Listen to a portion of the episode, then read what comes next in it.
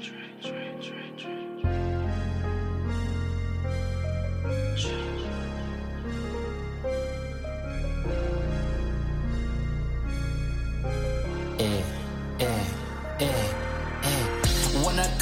your city, I'm a new score. Broke your high score soon I step through the door. Trying to stack my paper up like a bookstore. Money kissing each other like a rock and roll tour. When I come to your city, I'm a new score. Broke your high score soon I step through the door. Trying to stack my paper up like a bookstore. Money kissing each other like a rock. and roll tour. Hey, Tyler. Hey, Piet. What's going on? Welcome to the New Score podcast. My name is Pat. This is my co-host, TYG, Tyler Pratt. Tyler, how we be doing? Fucking terrible.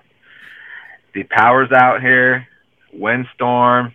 I'm in my car recording because I have no other option. So bear with me. But could be better.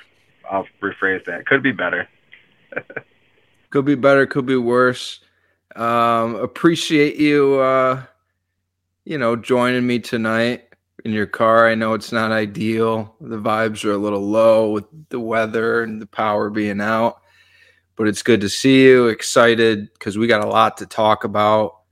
We got playoff football in the NFL. We got the Michigan Wolverines, national champions, and we got a ton of coaching news to talk about tonight as well. Nick Saban just retired. We're going to get into that pretty soon. Crazy. Um, it's Wednesday right now. Uh, this will be out on Friday. And by then, there could be massive more moves to come. Still waiting on Belichick right now, too. So, but questions with a fan, Kansas City Chiefs edition, second half of this episode tonight. Excited to uh, dive in with our boy Tyler Albrecht, talk about some Kansas City Chiefs. Biggest Chiefs fan we know by far.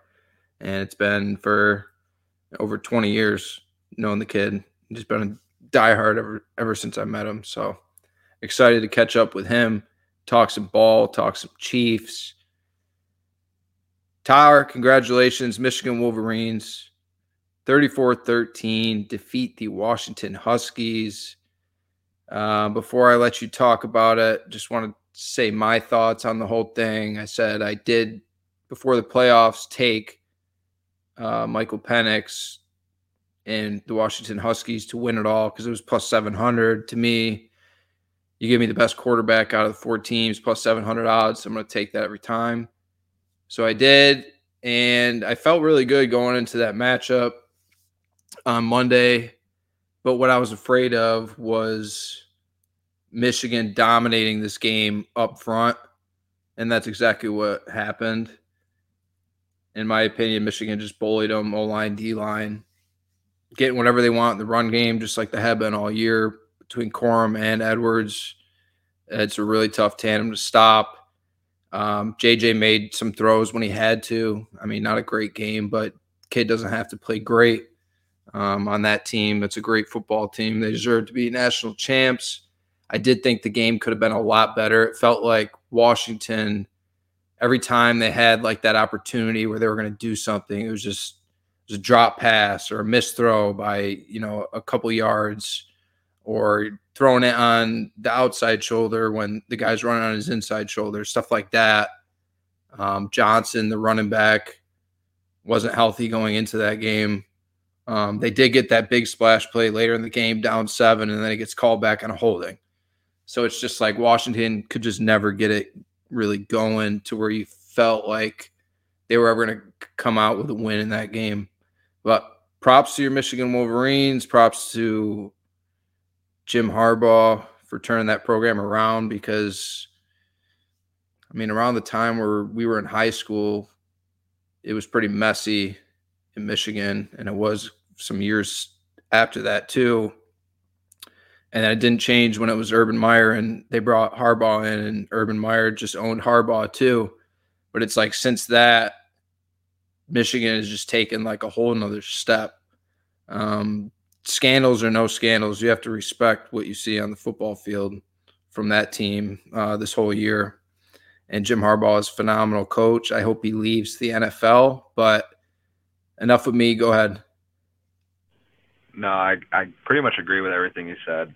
Um, that game definitely could have been.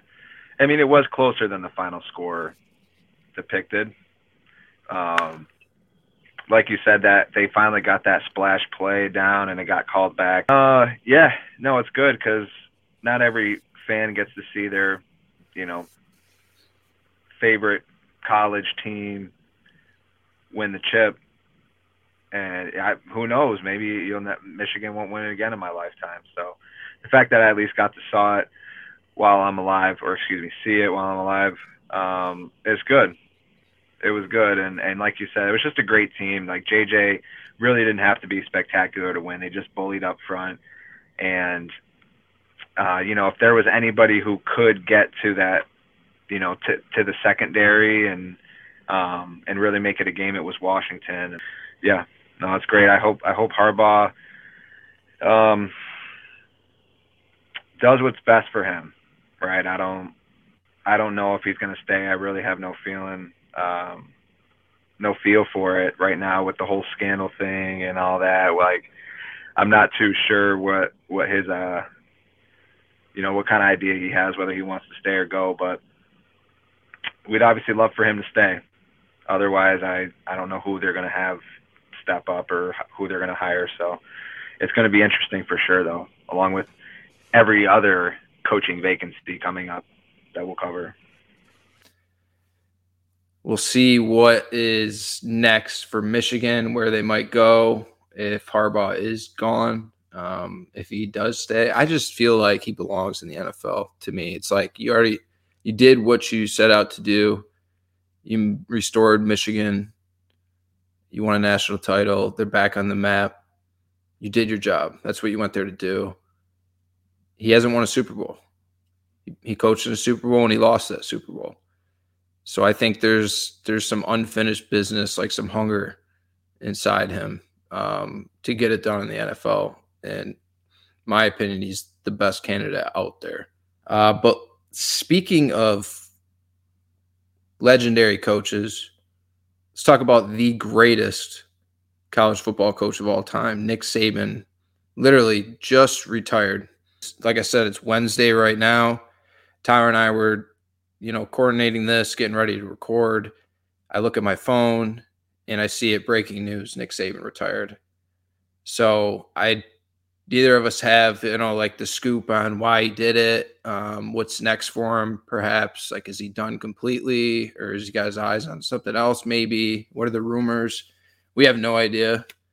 Um, just kind of got dropped on our heads right as we um, we're getting ready to record this. So, Tyler, thoughts on Nick Saban? Go, absolute college football goat coach. Um, yeah, how many? How many did he have? Seven, eight, I believe. Eight. It's just crazy. That's crazy to think. Like he turned Alabama into an absolute powerhouse. Like I don't know if we're ever going to see another college coach like him for quite some time. Um, Seven, you're right. My bad. And it's just out of nowhere too. I don't know if I didn't expect it. I did not expect him to to come out and retire. But do you think he's gonna maybe make a move to the NFL, perhaps, or do you think uh, he's just done done? May, maybe I think he's already done that NFL route. Um, did his time as a coordinator back in the day, and then was the head coach of the Dolphins, and it just didn't work out. And there's some um, rough stories about those days when Nick Saban was running that team. Um, just not not an NFL guy. I think he's a phenomenal coach, and he can coach players no matter what the age. Um, but I just think it's a control thing for him, where he's feels more comfortable, and he is at his best when he has most control you know, of everything that's going on on his team. Might as well talk about Belichick while we're talking about the greatest college coach. We'll talk about the greatest NFL coach. Nothing, like I said, it's Wednesday right now. Nothing has happened with Belichick. What if these two are cooking something up together, though?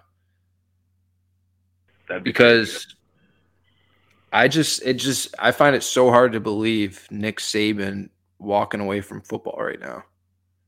He just had, I know they didn't win the national title this year, but this may have been his best coaching job. And I don't know, like the last 10 years, strictly because that team wasn't, you know, filled with stars. Like they weren't a super talented team at all. Like Jalen Milroe's not developed at all. And he got something out of Milroe late in the season and got this team in the college football playoff. They had no business being in, beat Georgia for the SEC championship. There's no way he walks out with that, with the year that he just had and coming up short. There, I just feel like there's something, there's more, com- there's more to come with Nick Saban. And I think it would be really cool if him and Bill are cooking something up and um, they get a reunion somewhere, do something together. That would be awesome to see. Might as well talk about Mike Vrabel right now because he's a hot commodity uh, as a potential replacement for Belichick, understandably, um, for the Patriots coach. I couldn't believe it, Tyler. That that was the most shocking to me. Like we talk about Nick Saban retiring, and I say like I'm shocked. I'm even more shocked that Mike Vrabel got fired by the Tennessee Titans, dude. This that when that broke to me, I was just like, wait a second. Off the top of my head, the scenario I think of is like a really hot girl. She's she's like a nine and a half, right? And she gets caught up with, you know, some dude, some chump, uh, for whatever reason, starts dating this dude,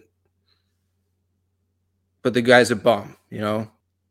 Mike Vrabel getting fired by the Titans is like that dude going to that chick and dumping her, in my opinion. That's exactly how I see it. Cause I'm like, who the hell are you as an organization to think you're better than that dude? Like, what? That dude turned your whole organization around. Like you were a mediocre organization with Jeff Fisher, mediocre for how long? And then it was a mess after that. You were in shambles as a team. You had no identity.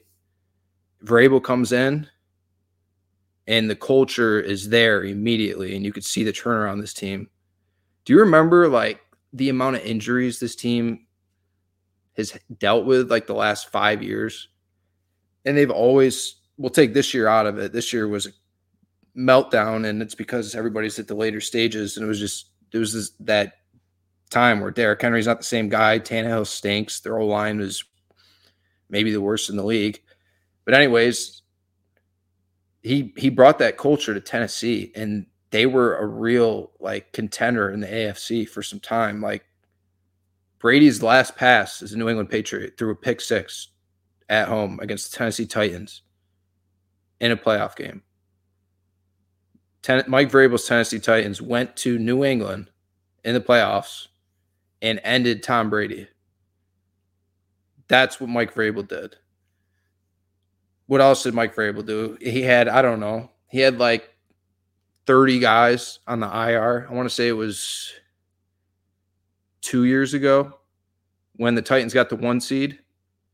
Whenever the Tennessee Titans got the one seed, if you look at the injury report and like the guys on the IR across the league, they're like leading it. And oh, by the way, Ryan Tannehill's their quarterback. What? This team? This team is the one seed? That's Mike Vrabel. And you fired him. tell you what, if if this thing in New England isn't happening, if I'm Ohio State, if I am the Ohio State Buckeyes, I am offering Mike Vrabel a billion dollars to come coach Ohio State because that would make my absolute day, Tyler. I've been talking about it for a while. Mike, I think Vrabel is, besides McVay, obviously, Vrabel is my favorite coach um, in the NFL. And this news was just completely shocking to me. But go ahead. Yeah, no, I, another one that I didn't see coming. I don't know what the motive was behind it. Um, I know that the Titans are going to be going through a bit of a I don't want to call it a rebuild, but kind of. You know, Henry's leaving. Oh, they are. have, yeah, they have young quarterbacks. Just got rid of their head coach. Um, they trade away some vets at the deadline. Like they're going to be going into somewhat of a rebuilding phase, and maybe they just want to do it under a new face. Like whatever, I get it, but the chances of that coach being able to do a better job than Vrabel would have done is slim. It's very slim. And it's not like Vrabel's an old head who's been there 15, 20 years. You know, he he came in like you mentioned, changed the culture around, and uh, he'll be coaching for the next 20 years at least. Exactly. So if Bill is gone, I like Vrabel there, and then I like uh, Harbaugh to the Chargers. Um, Bears announced today they're keeping Eberflus, so they're keeping Eberflus, but they fired their OC Getsy. Thank God. Um, they at least did that.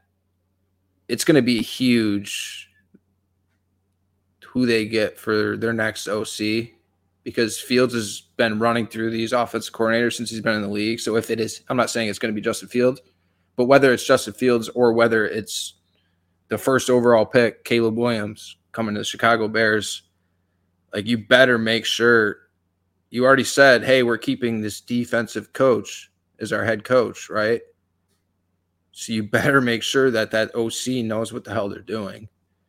And there's guys all over the place. Like, just keep, they keep plucking like the tree of Kyle Shanahan, Sean McVay. Like they keep just teams just keep going, all right, we'll take this guy from the Niners, we'll take this guy from the Rams, we'll take this guy from the Niners, we'll take this guy from the Rams. I can't think of one that hasn't worked yet. Like they've all worked. I was talking to Todd earlier. I think Zac Robinson, um, he's the Rams passing game coordinator. I think he's the next one out uh, from Los Angeles going to be interesting what they do for offensive coordinator. And like I said, you better hit on that, whether it's Justin Fields, where, hey, we're going to need to get the best out of this guy, or it's a rookie quarterback. Because once again, your head coach is he's a defensive guy. So I'm not for that. I'm for getting the best out of your quarterback. And I think getting the best out of your quarterback means giving him the best I want that genius. I want that guy who's able to scheme it up and win the game Monday to Saturday. And he's got, you know, the first 30 plays scripted out. And hey, if this defense lines up like this, we know what we're doing with this. And it's an offensive league now. Like, I want the guy that's going to make my quarterback the best he can be. Eberflus is not going to do that for whoever their quarterback is. But they will still have a really good defense because he's a great defensive mind. Um, but got to find the OC for them. Maybe it's Arthur Smith. It's the next guy I want to talk about. Gets fired from Atlanta. We talked about it last episode. It's like, dude, you wanted to stick this thing out with Desmond Ridder as long as you did. And I literally said it, uh, clipped it is it going to cost you your job because you wanted to trial this kid and just keep throwing him out there when you have a capable backup in Taylor Heinicke? We've seen it. Heinicke can make plays. He can win games. We know you have that guy. We know you have a great roster. You got great weapons on the offensive end, and you wanted to keep trotting Desmond Ridder out there as he continues to throw the game away late. It's I mean, you make your bed, you got to lay in it. Um, so I really don't have any sympathy for Arthur Smith. I think he is a good offensive coach, but he just got hung up on this kid that they drafted, and I think he was third round pick, uh, maybe second. I think it was third though, out of Cincinnati. And I've said it in the past. I don't even think the dude looked good at Cincinnati. So he had way too long of a leash in Atlanta and it ends up costing Arthur Smith his job. Anything you want to add on that? No, I mean we yeah we talked about it all year. The Heinicke versus Ridder battle, and you know maybe if it weren't for injuries, it'd be a different story. But I don't I I don't know how you stick with the Ridder that long. I really don't. It's tough to watch him sometimes. So I don't know how.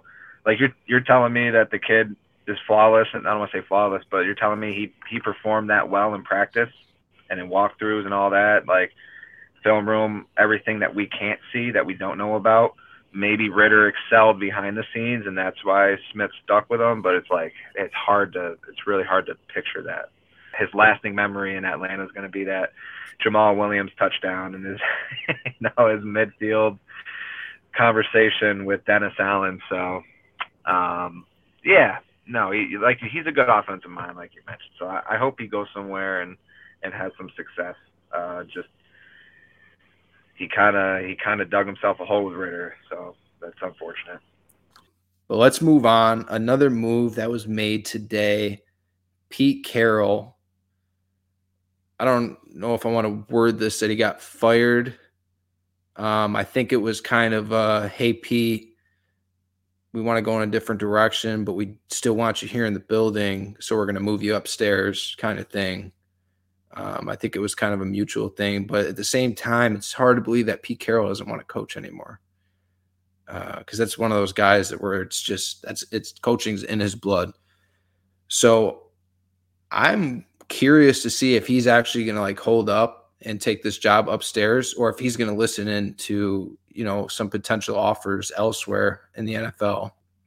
We'll see what happens with that. Anything you want to talk about, Pete Carroll? Yeah, I think he's just got weak knees.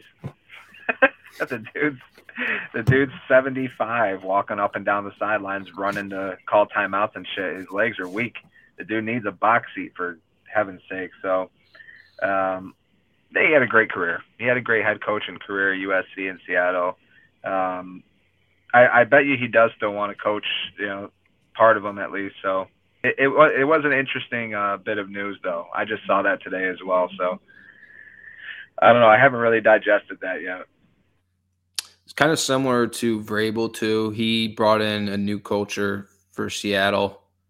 Um, players players loved him. I mean, at this point, I think it's kind of gotten old. You know, the whole Pete Carroll thing. It's it's just it's just gotten to the some sometimes it doesn't have to be like he's the guy's a bad coach or he did something wrong, but just things just run their course. And I think that's what's happening in Seattle. But going back to when he first got there, he brought in like a whole new swagger to Seattle, and it was that defense was I mean Legion of Boom. That shit was legit. Uh, they won a Super Bowl. Should have won two Super Bowls. It was a they went on a great little run. Um, I fucking hated them, hated them in that era with Richard Sherman and all them. Couldn't stand Seahawks. We had some great battles with them back in them back in those days. Uh, lately, it hasn't really been a battle since McVay's taken over, but I think that his players kind of take advantage of the leeway he gives them, and then they do some things on the field that are classless. Um, talk about the DK Metcalf temper tantrums. Like that doesn't happen on a lot of teams. But shit like that, it's happened for years and years on the Seattle Seahawks, and there's some there are some dirty plays that I've seen from that team over the years, and it's just one of those things um, where I've had some things to say about Pete Carroll in the past, but as a whole, respect him. He is a legend. Uh, like you mentioned, the USC days, unbelievable what he did for USC. Um, they were fun as hell to watch when we were kids. So that's it for that. I want to talk a little bit about the Jacksonville Jaguars. This team was eight and three at one point in the season. Um, if you would have bet on the Jags to win the division be- beginning of the season, it would have you wouldn't have been making much because I mean they were heavy favorites in that division. For them to not make the playoffs, going into this year. This was the year where Trevor Lawrence was supposed to make that leap into being top five, and you were your name was being talked about in potential AFC representative going to the Super Bowl. and you don't make the playoffs in a division with rebuilding Tennessee and two rookie quarterback, rookie head coach tandems. You didn't win that division. It's just crazy. You know, eight and three, and it's not like they had a hard schedule either. Down the stretch, they had some very winnable, easy games that they just blew. Um, but yeah, dude, I don't know. I don't. I don't really know where they go from here, right? Like, do you do you just say, all right, you know, fluke second half of the season.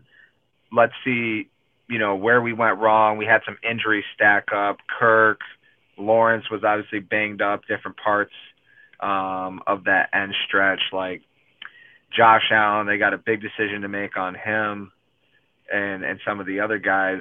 But it's like, where do they go? Do they do they just say like, you know, we have the we believe we have the right pieces? Um, I mean, a wide receiver, they got to make an, some sort of move, right? I was talking Weed about it. I think maybe maybe Tee Higgins is a play for them out there in Jacksonville if they don't re-sign Ridley.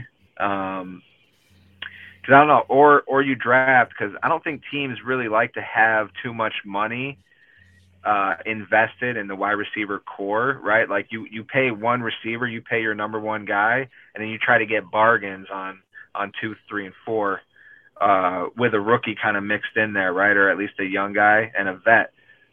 They have Kirk. Um, they're paying him pretty well.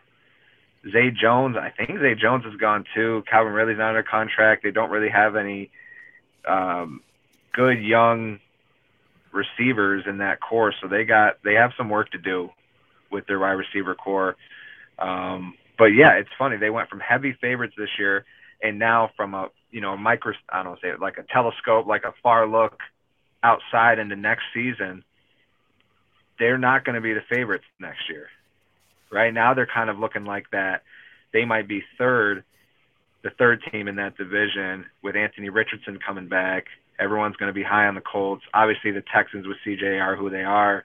Um, so I don't know. Yeah, it's going to be interesting what they do moving forward. I don't think that they move on from Dougie. I like Dougie. I respect Dougie. I think no, they dead.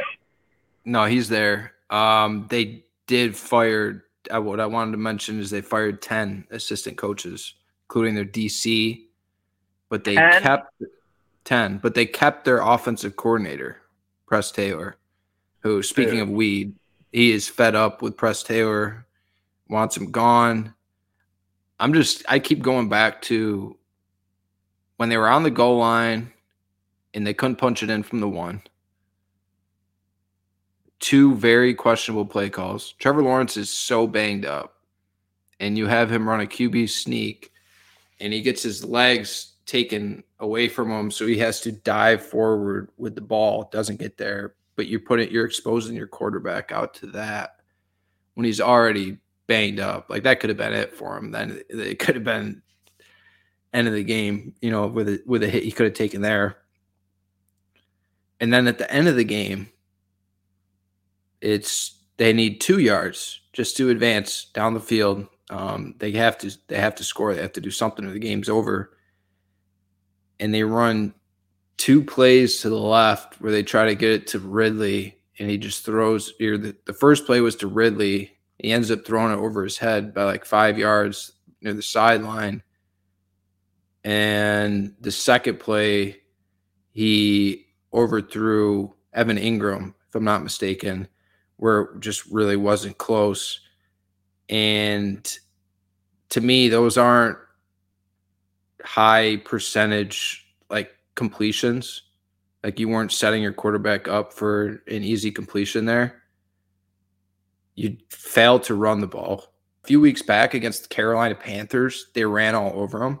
But besides that, dude, I haven't seen the the Jacksonville Jaguars like take advantage of this run game all season. Like it's just they're putting it all on Trevor. And like I said, the dude is so banged up. Credit to him for even sticking it out down the stretch. There's a lot we could talk about with Trevor Lawrence. But I don't want to dive into that right now. Just as as a whole, very disappointing ending for the Jags with the what the expectations were going into the season, and then you get to eight and three, and you fall off a cliff and you miss the playoffs. Um, speaking about the playoffs, Tyler, let's dive into these matchups for Super Wild Card weekend. Let's start it out though with the first game. It's going to be Saturday afternoon. Cleveland Browns at the Houston Texans. We got Joe Flacco back in the postseason on the road facing rookie sensation CJ Stroud. I'm early early thoughts about this game. I don't know, dude. I could see it going either way. I really could. I think the Browns are a better football team though.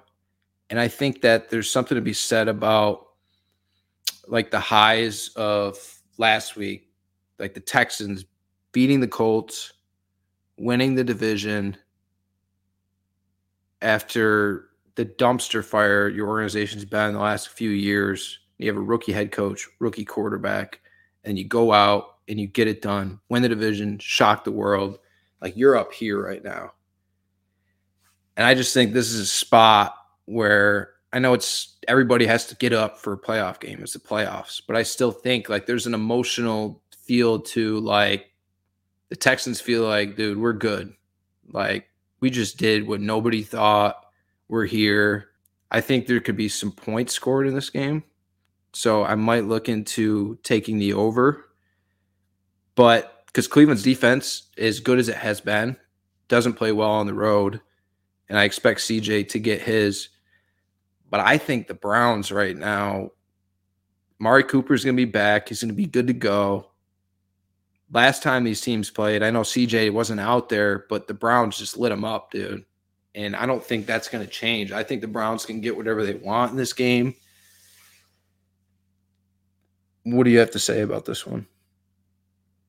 Pretty much going to echo echo you there. Um, Browns defense, good as they have been, don't play well on the road. They actually played bad on the road. Um, but Joe Flacco, you know, that already has a chip. He kind of brought some life back to Cleveland, and you know they're going to be on the road in Houston. There's something to be said about rookie quarterbacks in the playoffs. I know that CJ's kind of, you know, one of those few. I don't want to say exceptions, but one of those few exceptions. He's doing a lot of things that nobody thought that he'd be able to do. Um, so my first instinct was, you know, I thought about how the Browns defense played on the road and how how well CJ plays at home, and I was like, man, they're gonna be they're gonna be high. I might want to ride with Houston, and then I'm like, God, but he's a rookie. He's a he's a fucking rookie. In the playoffs, it's gonna be it's a whole nother level. The playoffs always are. It's another level. Um, so I feel like if if I'm to put money on somebody, I will put it on the Browns. But again, I'm like, I'm, I'm really split. Like this is as close to 50-50 as as I am on any other game. Uh, I think that's going to be a great game. I think that might. There's there's a couple real good games on the slate, but that I think that's that's a great game to have right off the bat. I think that's the first game, right? Saturday, one o'clock. Yeah, four. Yeah, four o'clock. Yeah uh, Saturday at four. Okay, gives us time to get some little pregame drinky poos in, if you know what I mean. and by the time it's by the time it's eight o'clock, you're gonna be uh you're gonna be feeling good, and it's gonna be Dolphins Chiefs. You got Miami at Kansas City. Miami has a total collapse at the end of their season and give up the division to the Buffalo Bills. Unreal. Really unreal. I went back and I found a text. I texted Tyler probably five, maybe six weeks ago. Probably five weeks ago because the Bills have won five straight now. And it was the end of the Bills game, and Tony Romo was just doing what he does, sucking off the Bills. But at the end of it, he said something. He's like, Jim, Buffalo might have a home playoff game They might do it. They might have a home playoff game. And I was just sitting there and I was like, what are you talking? And then Nantz checked him and he's like, well, Miami would really, I think he said like Miami would really have to, you know, fall off for that to happen. And I was, I texted you, I was like, dude, Romo is just too much sometimes. But dude, he was fucking right. Like he was right. I'll never forget a few years back when the Bucks played the Chiefs in the regular season. And he said at the end of that game, he said, Jim, I can see these two teams. I think this is going to be a super I think is going to be this year's Super Bowl. What happens? Bucks Chiefs Super Bowl. like, I don't know if, if Romo's like some kind of witch or whatever, but long story short, Miami has to go on the road first round. They're playing at Arrowhead. It's going to be freezing, dude. I heard some reports today. It's going to be cold as hell. Not Miami Dolphins friendly at all. The Chiefs' nope. offense has been what it has been. We're going to talk a lot about the Chiefs second half of this episode with Tyler when he comes on. So we could talk about this game more when we get into it with him. But I just want to throw out because of the circumstances, Miami against great teams this year. I will say it against great teams, they don't put up points. They don't put up. They don't score twenty points. And then the Chiefs' offense, you know, stalling out like it has been. And then you factor in the weather, dude. I am. I love the under in this game. Right now, we're sitting at last last night. I took it at 44 and a half. Right now, I'm seeing 44, but I love the under in this game. Yeah, it's a good call. Especially that game that they played earlier this year when the Chiefs were yep. I think they in, I think Germany. Yeah, both teams were 6 and 2 at the time, I believe. Um and the Chiefs started out up 21 zip and I forget what the final score was, but I know Miami came back and 21-14. Yeah, and then Tua had that throw where Cedric Wilson was wide open for the touchdown, and the ball kind of slipped out of his hand on the throw. And we we talked about that earlier this year. It's just like that's probably what we're going to see again. We're probably going to see a real tight game. We'll see one of these two teams get off to an early lead and then go stagnant, and then the other team's going to fucking scrap and battle and scratch, crawl their way back into it. It's not going to be a pretty one. Dolphins like you mentioned, when they do play um, good teams, they struggle offensively, and especially in this game where I think it's going to be right around zero degrees, like legit, literally like zero degree weather, um, single digits maybe. Um, it's going to be cold as fuck, and those boys have no idea, no idea what that's like. Um, and then Kansas City with just all the struggles they had, bro. It's like, I, you know, never doubt Mahomes, but damn, it is hard to buy into the Chiefs right now. It's it's hard to put money on them and back them the way that they've been playing. Same as like fucking Philly. No matter who Philly was going to play going into these playoffs, the way that they've been playing, I don't know how you can back them.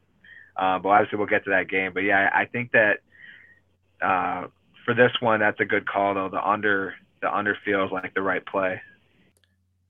Yeah, it should be interesting. Tyreek going back to Kansas City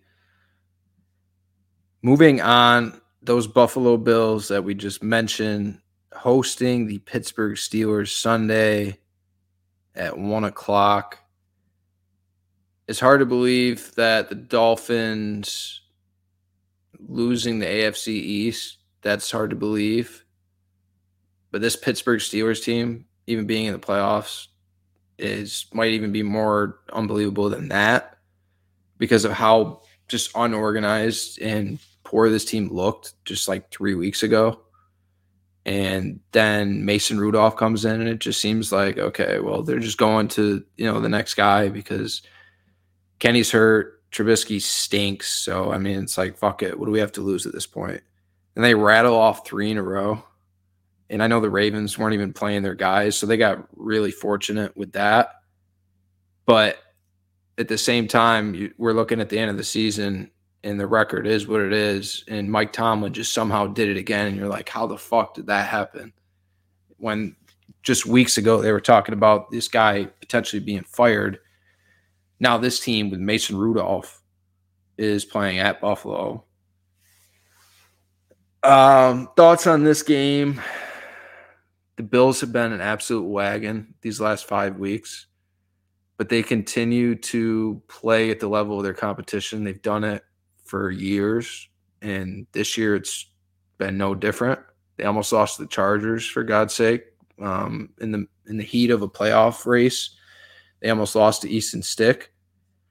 So, I mean, they have the ability to just throw it all away on Sunday. They do, but it's going to be a lot harder for Pittsburgh without TJ Watt out there.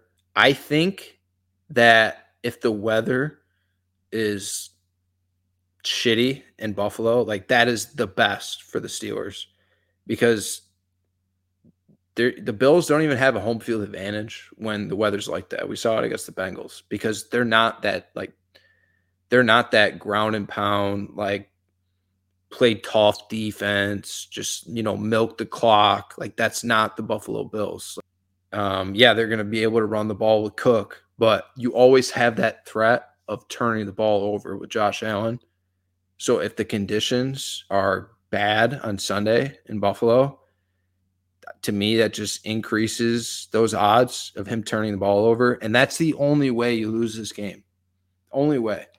Talked about it that game earlier in the season against the Broncos. Um, I believe it was Monday night when they were playing at home, and Denver wasn't doing anything all game, but the Bills just kept turning it over, turning it over, turning it over, and turning it over, and eventually, like we give the you give the opposing team that many chances, they're going to score and they're going to beat you and that's what happened. So the Bills certainly um, are capable of giving this game away. So it's going to be interesting with the weather.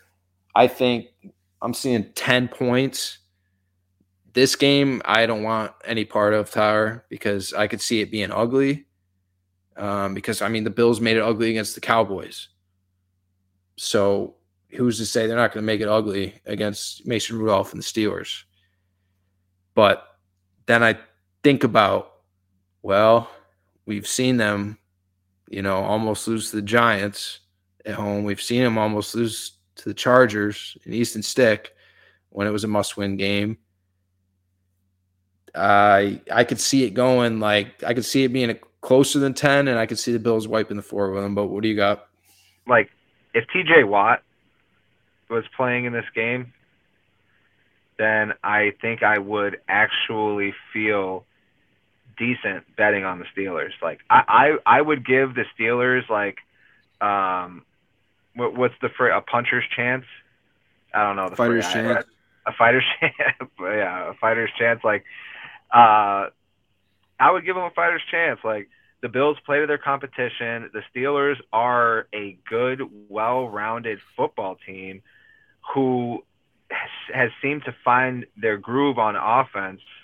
And, but I think everyone can agree, like they're just a quarterback away, right? Like we what we said it about uh, a couple teams, like like the Saints before this season. You know, the Saints they were a quarterback away, and then Derek Carr. Atlanta now. Atlanta now, right? A quarterback away. The Steelers really truly are a team that is just a quarterback away the Broncos before they got Russell Wilson. Like, you know, the Steelers are, are one of those teams. They're well rounded. They they play tough. Fuck, they got Mike Tomlin. Um, the boys are running the football well. Like Najee Harris, best stretch of his career, and then Jaylen Warren is playing like a dog. And then you got the the receivers. You know, you got Pickens. You have Diontae Johnson, you have Freiermuth, like they have the pieces, a, a decent O line. So I think, you know, if the weather in Buffalo isn't great, which it never is this time of year, like this could be a scrappy game. And let's be honest, who do you think is going to have, if you had to bet on it, more turnovers, the Steelers or the Bills? Probably the Bills, right? And if it comes down to it and it's a turnover battle, the Bills lose the turnover battle, they might lose the game. So they're getting what? The Bills are laying 10 points mm-hmm. on the books, I probably will jump all over it.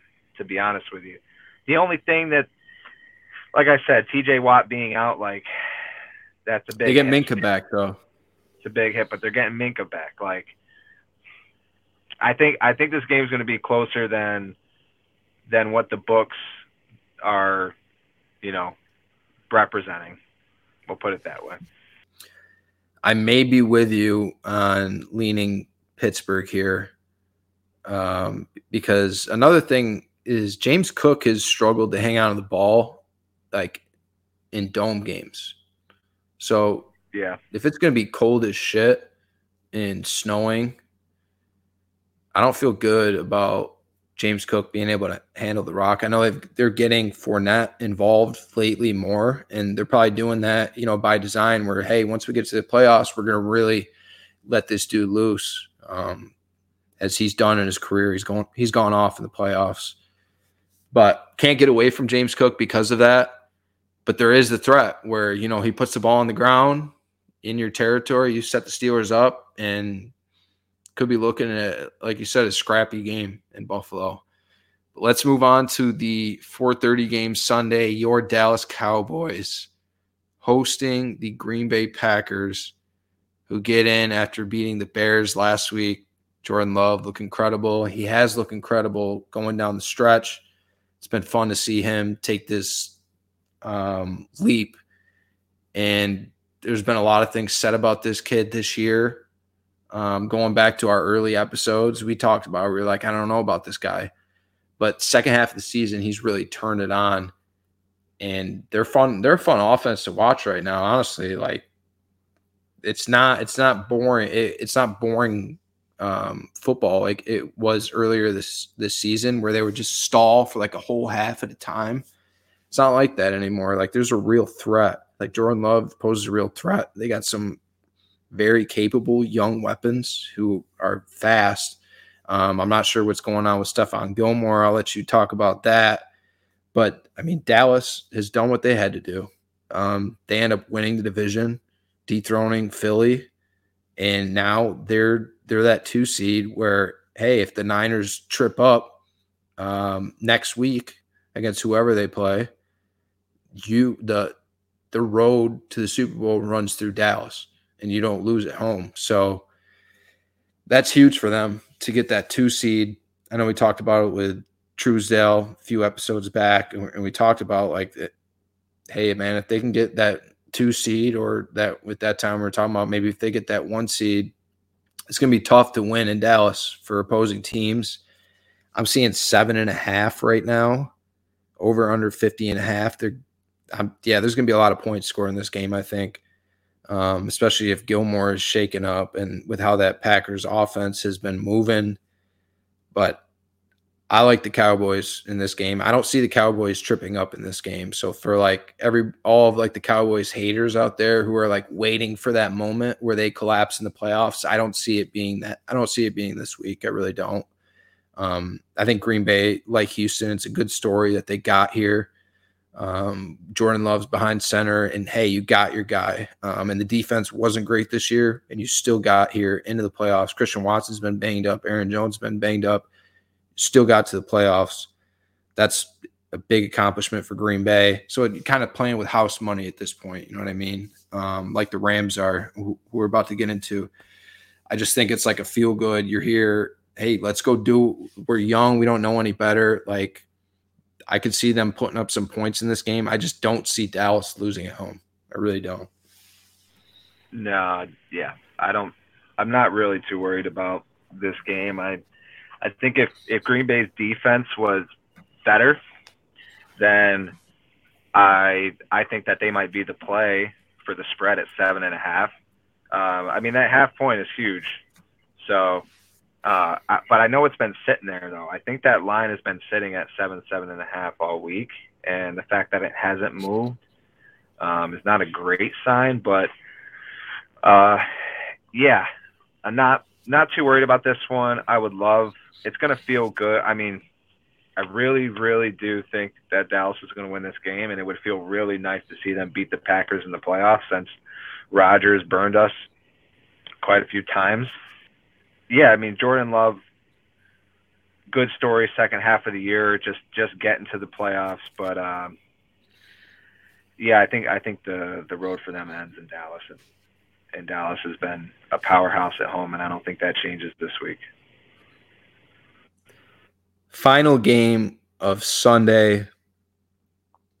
My Los Angeles Rams at the Detroit Lions.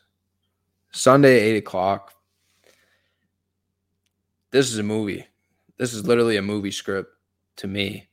Like you got Matthew Stafford, who, I mean, coming out of Georgia, drafted first overall by Detroit Lions, rides it out in Detroit for as long as he did, played as good quarterback as I mean, he was he was their franchise. He was the face of their franchise for so long. Battled so much adversity, took so many hits, so many injuries he dealt with, and he just kept going out there and competing for that team, for that city. They trade him away to the Rams. Rams go all in on him, win a Super Bowl with him. And then because of that trade, Lions had these picks, and then Jared Goff has looked good. Dan Campbell's done a great job. Lions are climbing. Rams won their Super Bowl, and it's like, all right, the Rams, you know, they peaked out. You know, Jalen Ramsey's gone. Um, I looked at it. The, I have a shirt. I have a shirt that has the entire roster of our Super Bowl team from two years ago, right? There's 53 men on an NFL roster. I counted, Tyre. We have 11, 11 players from that team that are on this current team. 11 players. That's the definition of turnover. I've talked about it time and time again this season. Like, I would have never imagined this team being in this spot right here, like super wild card weekend. And I'm talking about the Rams. Like, I would have never thought that in the offseason or, you know, early in the season, we were sitting at three and six at one point. So I watched them get absolute doors blown off when we went to the Rams Cowboys game in Dallas. And at that point, I was like, oh, the season's over. Like Stafford was hurt at that point. To me, it was like, okay, it was, it's fun. And it's like, I still had like a content feeling because we got our Super Bowl a couple years ago. And that's just to, I'm to be good with that for a while. And I'm fine with like having to rebuild, whatever happens, happens. So for us to be, this is, this is the definition of playing with house money for them to be in this game. But I want to go back to the movie script part. Stafford wins the Super Bowl. The Lions are getting really good. And he takes the Rams back to the playoffs. He didn't even know the names of most of the dudes on this team when they were at practices in the offseason. Like he was just meeting them for the first time. Takes this Rams team to, to the playoffs. And now he's playing at Detroit, where it all started for him and Detroit hasn't had a home playoff game in 30 years. 30 years they haven't had a home playoff game. So those fans are that hype. They win the division, they get a home playoff game. They're going to be selling out regardless. And it's like now it's kind of like a, a Debbie Downer to that. Like, oh, well, you have to play against Matthew Stafford, who's going to come in here and try to just tear you alive that's got to be so tough for Lions fans, dude. And I saw that they put out a ban. Anybody who's wearing a Lions Matt Stafford jersey will not be let in the stadium on Sunday. I just think that's fucking whack. That they're not even going to allow really? these fans. They're not even allow these fans to go, like, show their love for this dude. Like, it's not a Ram Stafford jersey; it's a Lions. Like, you're still rooting for the Lions, bro. So that was super corny and disrespectful, honestly, for you know, like I said, blood, sweat, and tears that Matthew Stafford laid out for for those people, um, for that fan base, and for that team for as long as he did. That's just kind of a slap in the face, and you're. I think you're just motivating them even more. And I don't want to just give the credit to Stafford. What Sean McVay's done this year, there's going to be a rookie head coach, most likely, who wins Coach of the Year. But this is by far the best coaching job. Sean, like when we won a Super Bowl, we had a really good team, and we were like on the doorstep. We went to a Super Bowl and we lost. We were on the doorstep for years. You just knew it was going to come. Like then, I felt the pressure. That whole playoff run, I felt like immense pressure. I was stressed out, dude, watching those games because it's like been here before. We already lost. We got this squad Now we got Matthew Stafford. We went all in on Matthew Stafford because Goff wasn't it. Like we have to, we have to win this shit. Like that was immense pressure. Now there's no pressure in the world because like what Sean McVay has done to this this young team, it's like a mixture of young team, and then you have Cooper Kupp, Aaron Donald, Matt Stafford. Like we've seen what Puka Nacua has done, sets rookie records for most yards, most receptions in a season. Dude's a fifth round pick. Like you want to talk about structure and like culture and just top to bottom having it as an organization. You pull that off in the fifth round. Are you kidding me? Um, Kobie Turner, third round pick out of Wake Forest. Dude wasn't even on the radar, wasn't even, didn't even have odds laid out, weren't even available to pick him. Defensive rookie of the year. Jalen Carter was the favorite by far all season long. He plays the same position as Jalen Carter. And go look at the numbers right now because he's outperformed them in every aspect of playing D tackle. The only thing that Jalen Carter has is he has a scoop and a score for a touchdown on him. That's all he has. That's different. Kobie Turner's been an absolute monster. Back to the game, Tyler. I love the Los Angeles Rams, and this is this is my heart betting, but I feel like it's also my head going in the right direction. I'm going to take them to cover the three and a half, and I'm also going to sprinkle some money line because I think that secondary, while they did get Gardner Johnson back, I think they can expose the hell out of that Detroit defense. Um, as long as you protect up front, like which the O line has done a magnificent job second half of the season protecting Stafford. And by the way, Kyren Williams haven't even brought him up. Like Kyren Williams is a easily a top 10 running back in the league right now. Get him going in the run game. I don't see I don't see a scenario where Detroit's defense does anything to stop the Rams on Sunday. Um, and I can see the Lions lighting our defense up some too as well. Sure, yeah. So the over might be a play here, but I really like the Rams in this game.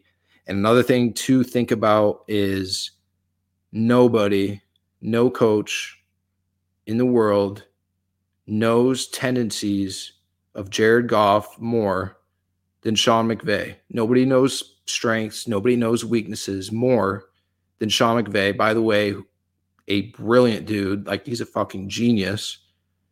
He has everything on Jared Goff. Literally everything. In my opinion, just go back and watch the tape from that Super Bowl against the Patriots where McVay can go back and like, all right, how did I call this game? What did Belichick do to stop this offense? There's so many, there's so much that McVay has on Goff where it's like, yeah, Detroit's really good. LaPorta is down, sucks for them.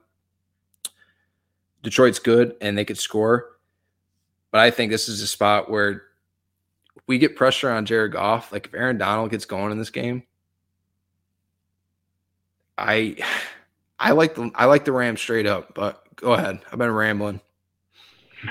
nah, hey, better you than me in this one, you know. Um, but yeah, I agree.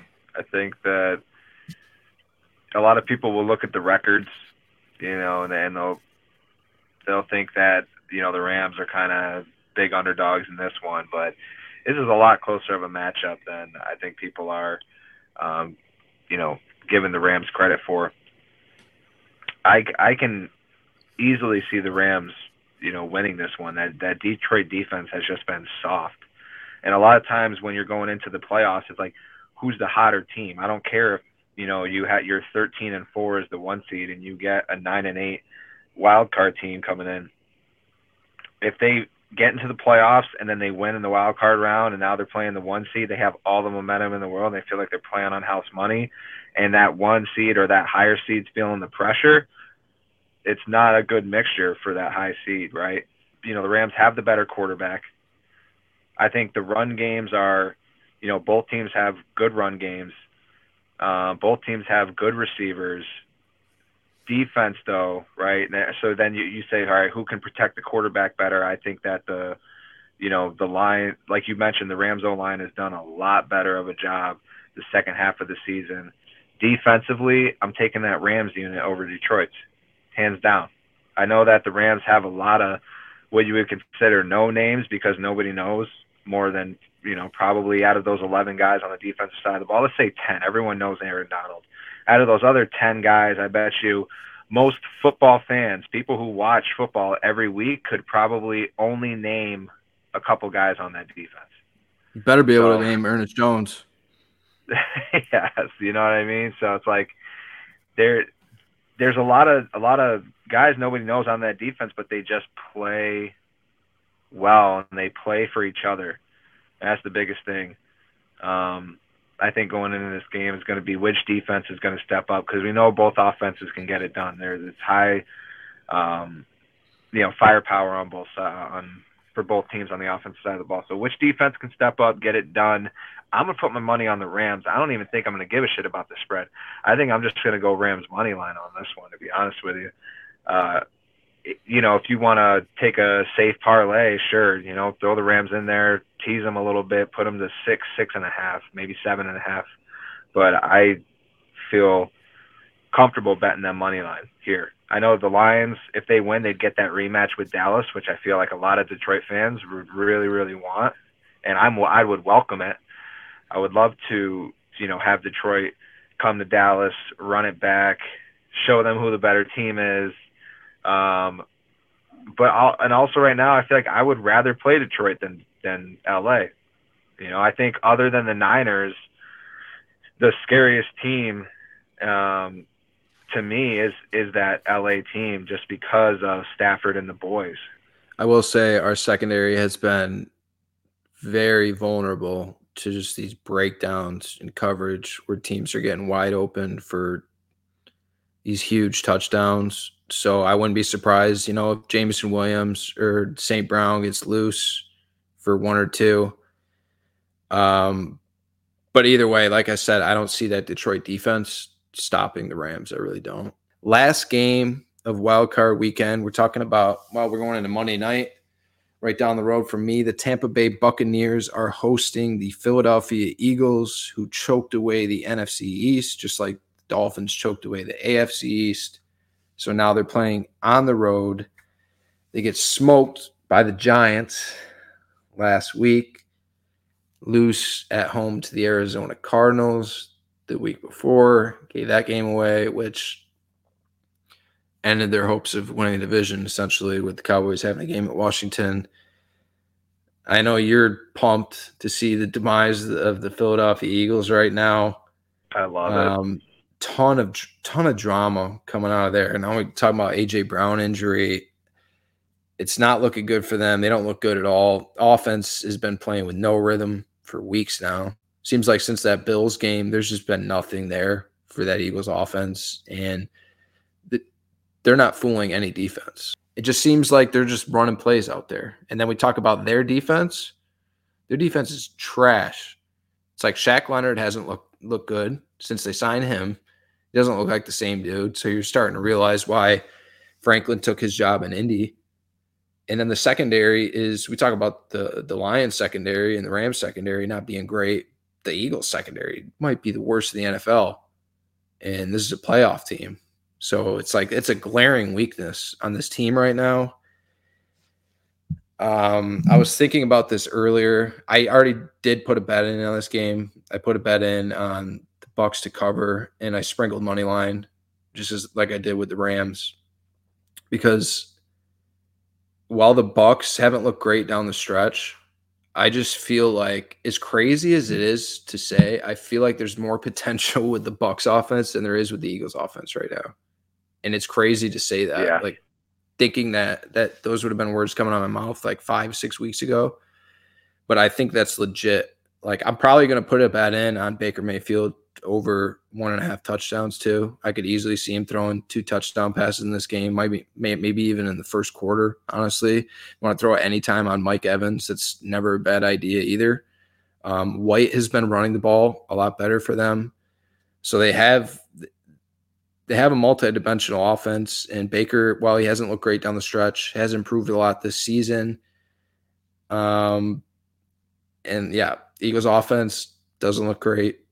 They they fail to establish the run game. They just continue to get Jalen Hurts beat up. Um, instead, there's just nothing going on. We, and then you combine that with AJ Brown injury and how bad their defense is. I'm leaning Bucks heavy and sprinkling money line. Yeah, I mean, especially do we know what's going on? What hurts his middle finger? That thing definitely oh, got gross, fucked dude. up. It was that gross. got fucked up. Yeah, it just doesn't feel like this is Philly's year. It doesn't feel like this is a good spot for them either. Like this, this game specifically, they need their defense to step up. I don't care how healthy AJ Brown and DeVonta Smith are, um, and how good Jalen Hurts' middle finger is. Like that defense has been horrific. They have been abysmal. And I talked about it going into the year, and it was so crazy. Which, by the way, Eagles, I think, one um, first team since like 1980 something to start the season 10 and one, and then not win their division. It was like the, the, I think the Jets. It was like the Jets were the only other team to do that back in the 80s. So um, it's been almost 40 years since something like that has happened. They could very easily lose this game. And going into the season, I was like, dude, they, they lose both their coordinators and a lot of turnover on the defensive side of the ball. I was like, I don't know, man. I don't see that Eagles defense being the same. I know they got they drafted Jalen Carter, um, they got Nolan Smith. They think Nakobe Dean's going to step up and be that linebacker um, that you know they lost in Edwards. Like, and I, I'm just I'm sitting there and I'm listening to it. And I'm like, yeah, you know, I I could see it, but at the same time, I wasn't like buying it. And then they start out the year undefeated. What did they go like eight and zero? Oh? It was eight yeah. or nine and zero. Oh? And then I'm like, holy shit, how the fuck do they do this? Like how how do they consider like how are they doing it? And then slowly but surely, second half of the year, like you mentioned after that Bills game, it just fell apart. Their defense fell apart. Their secondary, specifically, more so fell apart, which is not when you look at them on paper, not bad, right? Bradberry and Slay, top two, like they played great last year. Both of them were probably, you know, borderline. If they didn't make the Pro Bowl, they were probably close to making the Pro Bowl last year. But this year, you know, they haven't played well. They just haven't. I know Gardner Johnson was a big loss for them. They brought in um, Terrell Edmunds, who I thought was a decent player, but he lost his job when they traded for Byard. And then since Byard's been there, who I think we can all agree was a good player his pretty much his whole career, he's been somewhat like not there, like kind of like a right. ghost. Like he's just there. Like he hasn't made any splash plays for them yet. Not that that's what it takes to, you know, be a difference maker, but kind of right. Like you want to make some splash plays. Darius Leonard, he hasn't really made any splash plays either. So, who does make splash plays though? Mike fucking Evans. That's who makes some splash splash plays. The Eagles got to get like they don't give their run game a chance. They start and then you're like, okay, chunk run, chunk run, chunk run, chunk run, pass, pass, pass, pass, pass, pass, pass, pass. Jalen Hurts run, Jalen Hurts run, pass, pass here you go, Swift, take one in the second quarter. Okay, we'll give you another two carries in the third and then maybe one or two in the fourth. It's like, bro, stick to the run, stop being so predictable, and you, you might have a chance to win. I don't want to sound like I'm complaining because I do really enjoy watching the Eagles flail like this. Um, I feel bad for the boys, though. We have a lot of boys who are Eagles fans, and I know this isn't an, an easy stretch by any means to watch, but holy shit – their OC has got to figure it the fuck out. You can't keep running all these plays with Hurts, and now he's got that middle finger all fucked up. Like who knows if he's even going to really be able to to grip the ball with, you know, as as as well as he obviously can when when he's healthy. So I don't know. I think the Eagles are in for a, a, a treat. I think Tampa's got a good shot. They have a good shot, especially at home. Are you going? I'm thinking about it. You should look up tickets, see how much those are. I did. They're not that. They're not bad at all. Really? Yeah, I'm oh, thinking shit. about it. Might convince DJ to fly down. uh, yeah, that'd be that'd be a blast. Um, I did want to say you absolutely nailed it. Um, yeah, you absolutely nailed it. Talking about like the Eagles play calling, the rhythm is just so off with that team where they'll get something going in the run game with Swift. And I had Swift on my fantasy team, so I've known about this all season where it's like he looks so good when you put the ball in his hands, and it's like, all right, that was fun. Now we're gonna pass, pass. All right, Jalen Hurts. Let's take the shotgun. Let's take the snap, the shotgun, and let's run right or let's run left. You know, and uh, get even more hurt, and then let's air it out and just completely forget about D'Andre Swift. And then Rashad Penny, who you brought in, the offseason, wasn't even a factor on your team all season. And Gainwell looks good when he gets the ball too. I feel like there's so much. They leave like so much meat on the bone when they're playing offense because they don't get the best out of like what they are. Like they're trying to be something that they're not. Like they're trying I don't know what what they think like they can do um with this group, but it's not it's not just like airing the ball out 40 times and then putting Jalen Hurts in harm's way like time and time. Like he's not a big dude. He's not Josh Allen. Like he's not this big dude who could just go out there and fight for extra yards and run people over. Like you're legitimately threatening your chance to win every time you run one of those dumbass QB runs. And it doesn't have to be like that. Like you have this dominant O line, run the football.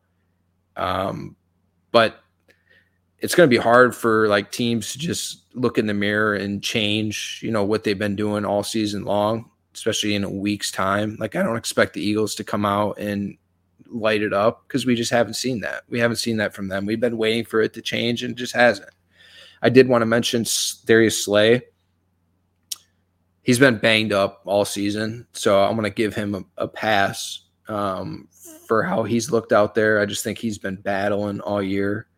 Um, Bradberry started off the year with some injuries, but it's like since Bradberry's been out there and he's had to be that number one, he's just not that guy. He's not that guy. Um, I realized maybe at one point in his career with the Giants he was, but he's he's not it. Like he's not a number one corner.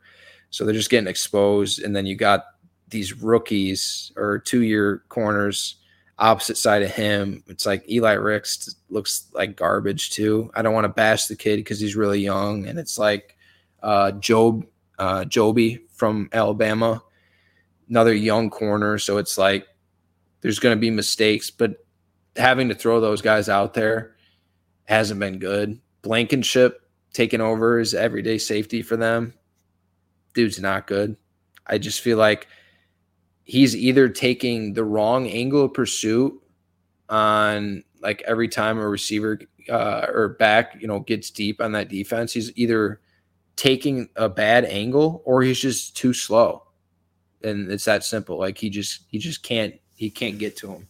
Um, I don't think he's great in pass defense either. So they got some work to do this offseason. I think they know like deep down this team is they're not going to magically turn on a switch. Um, they're just not. And, and now you throw in the Hurts injuries and wide receiver injuries. Even if they do get past the Bucks this week, I don't give them any chance um, with whoever they play next week. I, I really don't. But that is it for our Super Wildcard Weekend preview.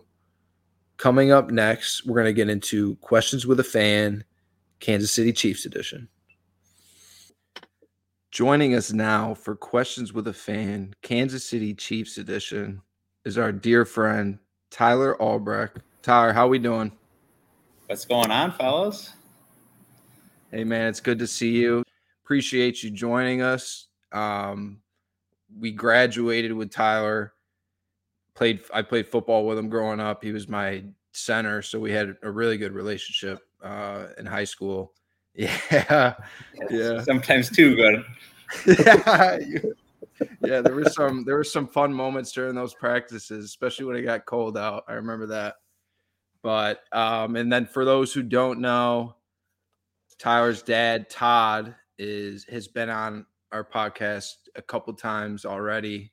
talking some Mhm. Chicago Bears, and he hey he might be the podcast number one fan. So love Todd. It's always nice, Tyler, when I'm I'll just be in the office, you know, working, and I'll be you know my I'll be engaged in something, and I'll just feel like a zombie, and then I'll just peek at my phone real quick, and it'll be a text from your dad in the morning about something that the the Bears are doing or something else going on in the NFL, and I just love that when I can just escape that and talk some ball with him during the day.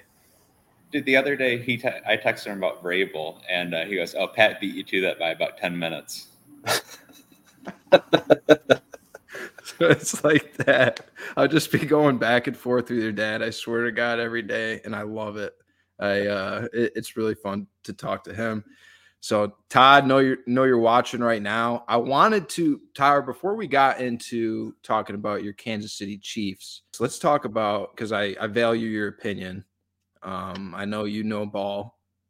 I value your opinion. I want to know what are you thinking everybody already know everybody who's watched already knows Tyler is at a point where he's we're talking about the Chicago Bears, your dad's team. Tyler's at a point where he said, get rid of the coach, get rid of the quarterback. But that's where Tyler was at. Myself, I said, I like Eberflus.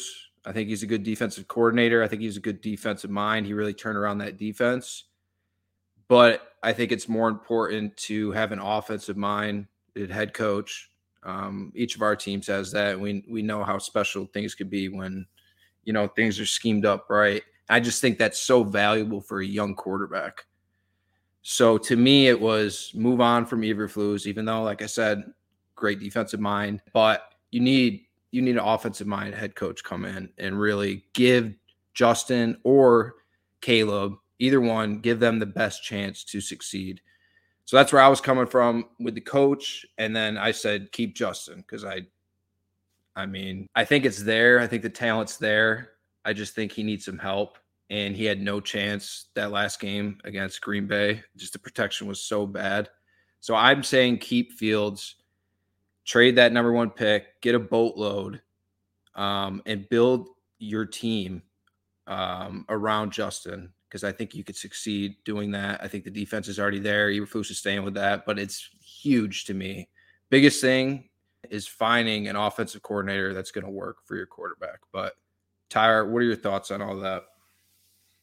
Yeah, it's tough. So going off of what you said about the offensive you know, minded coach, I personally kind of hate going the defensive route for head coach because let's say your offense is humming, all of a sudden your OC gets taken away from you every what two years, and then they have to learn a new system either way. You know, like look at Daboll with the Bills. Obviously, the Bills turned it around once he left, but it was really a tough time for, especially at the beginning of this year. So I don't know. Flus has done an, a pretty good job. Um, Flus, the, the players love him, like absolutely love him. So my big thing is either they're going to commit to Flus and Fields, or if you're committing to Flus and you give a you draft Caleb, you draft anyone, you're then three years with Flus at that point. You know, you're kind of committing to the next three years because really you don't want to ruin one of these guys. You don't want to bring in Caleb and then fire Flus next year, and then all of a sudden you're you know ruining what a generational prospect is what everyone's calling him. You know, so I guess my thought is if you can trade this pick to let's say the Commanders or Patriots or whoever end up with the third um, there, and then flip it into what a first next year, still get Marvin Harrison, and then you still get the ninth overall this year. If you have Fields, I think he can win with that like a loaded roster like that. The problem I think with Fields is when is he going to kind of plateau? Like he made strides this year, but there's going to come a point he kind of plateaus and he is what he is too. So you got to trust that he's going to continue to make those strides. And I think they absolutely need to get an OC that they trust. Um, like I was talking to my dad about, like someone like Pep Hamilton or someone that's really worked with a lot of these younger QBs, um, bringing them in and kind of committing to two, three years and just saying, hey, we're going to run the offense. We're going to kind of grow and see how far we can get. Um, but I think the biggest issue that they're going to run into is that kind of wishy washy. They either have to commit to Flus and draft whoever, or if they're keeping Fields, then it's probably a one or two year thing, and then it's a total rebuild after that. You can't just keep having the QB cycle and head coach cycle uh, totally off on that either. So I don't know. There's no right answer, it, but they got to be 100% in on whoever they go with. Um, my other issue with Caleb, obviously, he's been great, but there's been times he hasn't been this past year. And look at the success rate for all these QBs coming out. I mean, even Trevor Lawrence, we thought he was a generational talent, and I mean, this year he hasn't been what he should have been. He hasn't taken that step. You know, Justin Herbert, he's been great, but he hasn't taken that step. So, you know, there's no guarantee on that side of it. I think with Fields and you building that team around him, at least they can win. You know, all you got to do is get into the playoffs and then see what happens from there. So I don't know. If it was me, I think I wouldn't be sleeping for the next few months. But you know, I, I think I would probably consider going with Fields and trading down and just getting a massive haul for that and seeing what happens with Caleb Williams from afar. Mm-hmm. We're gonna have to have you on more often, because um, that was that was nice to listen to. I genuinely agreed with everything you said. Um, when it comes to the draft, I think Ryan Poles knows what he's doing. I think that's something that they have in Chicago is a capable GM. So to me, I trust whatever he decides. And then talking about Caleb Williams just a little bit before we move on, we've seen some things with him um, in his college career, and he has been pretty. I don't want to say like pampered, but he's been like everything's been catered to him in college to where he's he's had Lincoln Riley this whole time. Started out at Oklahoma, goes to USC with him. He's had it all set up for him. Like we've seen what Lincoln Riley does for quarterbacks in college. And when there was that adversity that he faced in college, it seemed like he just broke down mentally, emotionally. I don't know, almost like it was too big for him. And those are things that are huge red flags for me. Um, obviously, the, the, generational talent from like his skill base, the off platform throws the dude can make. Um, he's got a cannon. He's got good mobility. He's got like that. They're saying like the next Mahomes, like how he can just evade, escape, and just make something happen like out of nothing. Like that's what Caleb Williams is capable of. But there's some red flags that I think. Do you really throw it away with Justin? um, and risk that because what if like that protection that Justin had um, last week, Caleb Williams isn't doing anything with that. So when he goes out there on Sunday and he gets pummeled, and I mean pummeled by a defense that's just in his face all day and he can't get anything going and it's cold and you know you're down 21. How is that dude going to react on the sideline in front of my team? And to yeah. me, to me, Justin Fields, there's been no signs of that. Guy's been an ultimate team guy. I don't see that with Caleb Williams. I really don't. But I want to. I don't want to talk too much more about that because we got a lot more to talk about. All right, let's move on to what you are here for, Tyler, and that is to talk about your beloved Kansas City Chiefs. So, how about them Chiefs? As I said earlier in the episode, um, known you, you know, we've been friends for over 20 years now. And I've known since back in those days when the Chiefs stunk and the Rams stunk.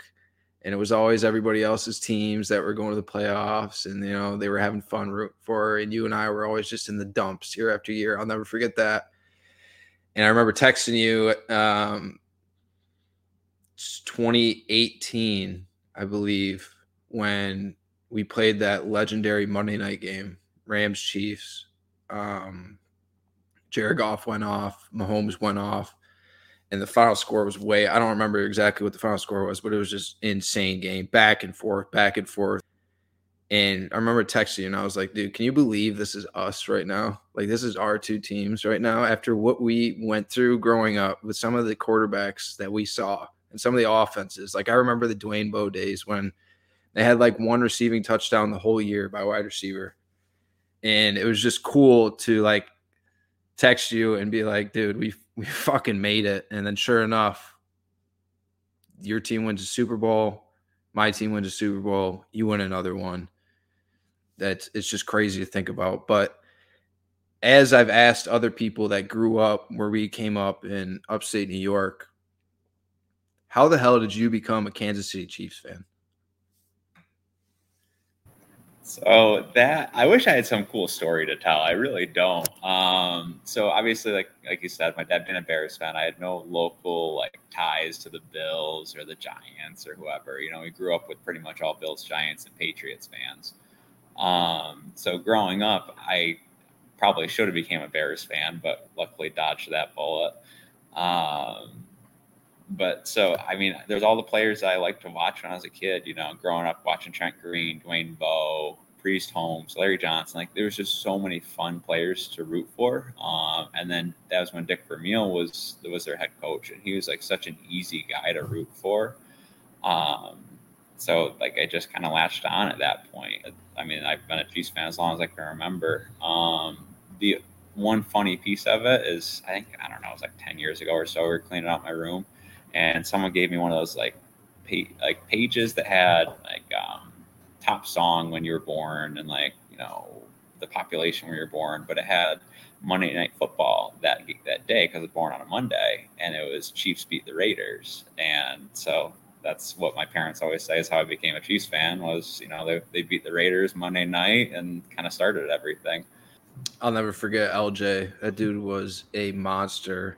And then after Larry Johnson, you got, or excuse me, I forgot Priest Holmes. So you go from Priest Holmes to LJ, and then you got Jamaal Charles. Like that run of mm-hmm. running backs for the Chiefs was always amazing, but they just for never sure. had like that that solid, consistent quarterback play. But I want to ask you, going back to all those teams growing up, who was your favorite player, or maybe a couple of them? Who was like the guy though that you really loved growing up?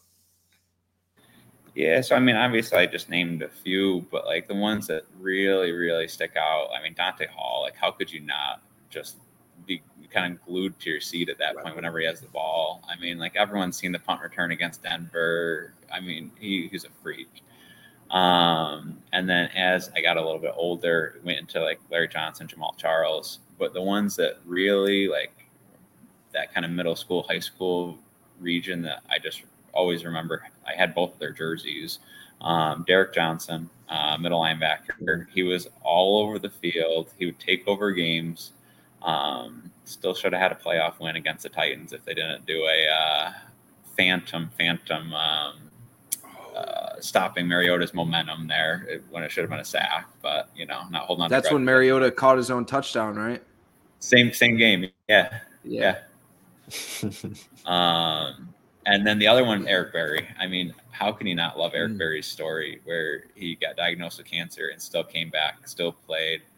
Um, the Chiefs tra- head trainer was saying they would weigh him every day and they would just get as much protein in him, get as much kind of like mass gainers in him while he was going through cancer treatment. And they weighed him right in the beginning and right at the end, and he actually gained like one pound, like literally one pound of uh, muscle by the end of his cancer treatment. So like that wow. guy was just putting in so much work, so much heart. Um, it's just impossible not to root for the guy. I forgot about Eric Berry. What a legend. Mm-hmm. And I think for you guys, that turnaround point was when you brought in Andy Reid after he gets fired in Philly. Were do you remember like what your initial thoughts were when that happened, or like were you excited? Did you feel like hey, Andy Reid was was a really good coach, and I think this is great. I know it's easy to like look at looking at it now and seeing the success that he's had, but can you take me back to when that first happened? So to just put it in perspective, growing up where we were with Giants fans and Patriots fans, I was rooting for Tyler Thigpen and Tyler Bray, thinking that those two guys were like the future when the Giants beat the Patriots in the Super Bowl. So like any change was was needed. Um, when when they brought Andy in, it was like a, it was actually a really tough time. They went two and fourteen the year before. I don't know mm. if you guys really remember it with the whole Jovan Belcher story, where he was their middle linebacker, and December of I think it was what 2012 at that point. Um, it was a like a murder suicide, and in mm. front of Romeo Crennel, in front of Scott Pioli. So there was this really oh, like super dark yes. cloud over the team and like I don't know why that story. Like I feel like no one really talked about it after that. Like everyone just kind of moved on, but there was a super super dark cloud over that entire team, entire organization at that point because it was like a practice facility and like there I think they just needed that hard reset. And looking at the coaches that came in that year, so Andy was obviously the most tenured, and then it was guys like Chip Kelly, Bruce Arians. Uh, I think the Bears hired Trestman that that coaching cycle. So obviously hindsight's twenty twenty, but like looking at it, Andy was really the only choice to kind of take reins and pull them out of that like just dark cloud over the whole franchise. Being an Oregon Ducks fan, I was kind of hoping for Chip Kelly just because I thought it'd be a fun, you know, transition. But I mean, really, I think Andy was was the only move for them, just because you knew what you got out of them. Um, especially going from guys like Todd Haley to Romeo Crennel, you wanted someone with experience and experience winning too. Todd Haley. Right. Todd Haley, yeah, he was something. Yeah. Um, so you really started to find success with Andy Reid when, you know, they they get Alex Smith from San Francisco, who at that point guy was drafted. Uh, he was first overall pick with the Niners, the same draft class as Aaron Rodgers, and he was kind of looked at as a bust for what he did with the Niners. That was fun to watch that whole Alex Smith era because he was just completely proving the doubters wrong and it's like, yeah, Andy is a great offensive mind, but Alex Smith was playing really good quarterback. I remember a game where they went to New England. Uh, it was prime time. It was like week one or week two of the season. It was uh, Kareem Hunt's rookie year, and Alex Smith. Yeah, that was, Kareem that was a season opener. Yep. They just lit them up out there and they looked so good. Like the Chiefs offense looked so good that game. Like their offense was really good with Alex Smith.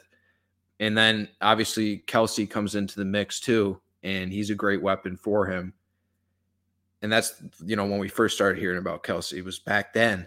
So going back to that Alex Smith era where I don't know if it was to me, it kind of feels like it was you were in a situation where you were always just going to peak out at a certain point.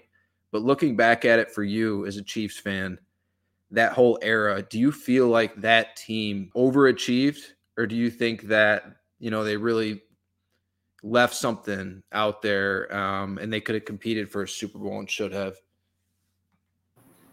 I think that team had no right competing for a Super Bowl. Um, I think they were probably right where they should have been. I mean, it was a super talented roster, and Andy took over too. They had six Pro Bowlers they retained. You know, the defense was actually really, really good with like you know Marcus Peters, Justin Houston, Tamba Hali. It was a great team.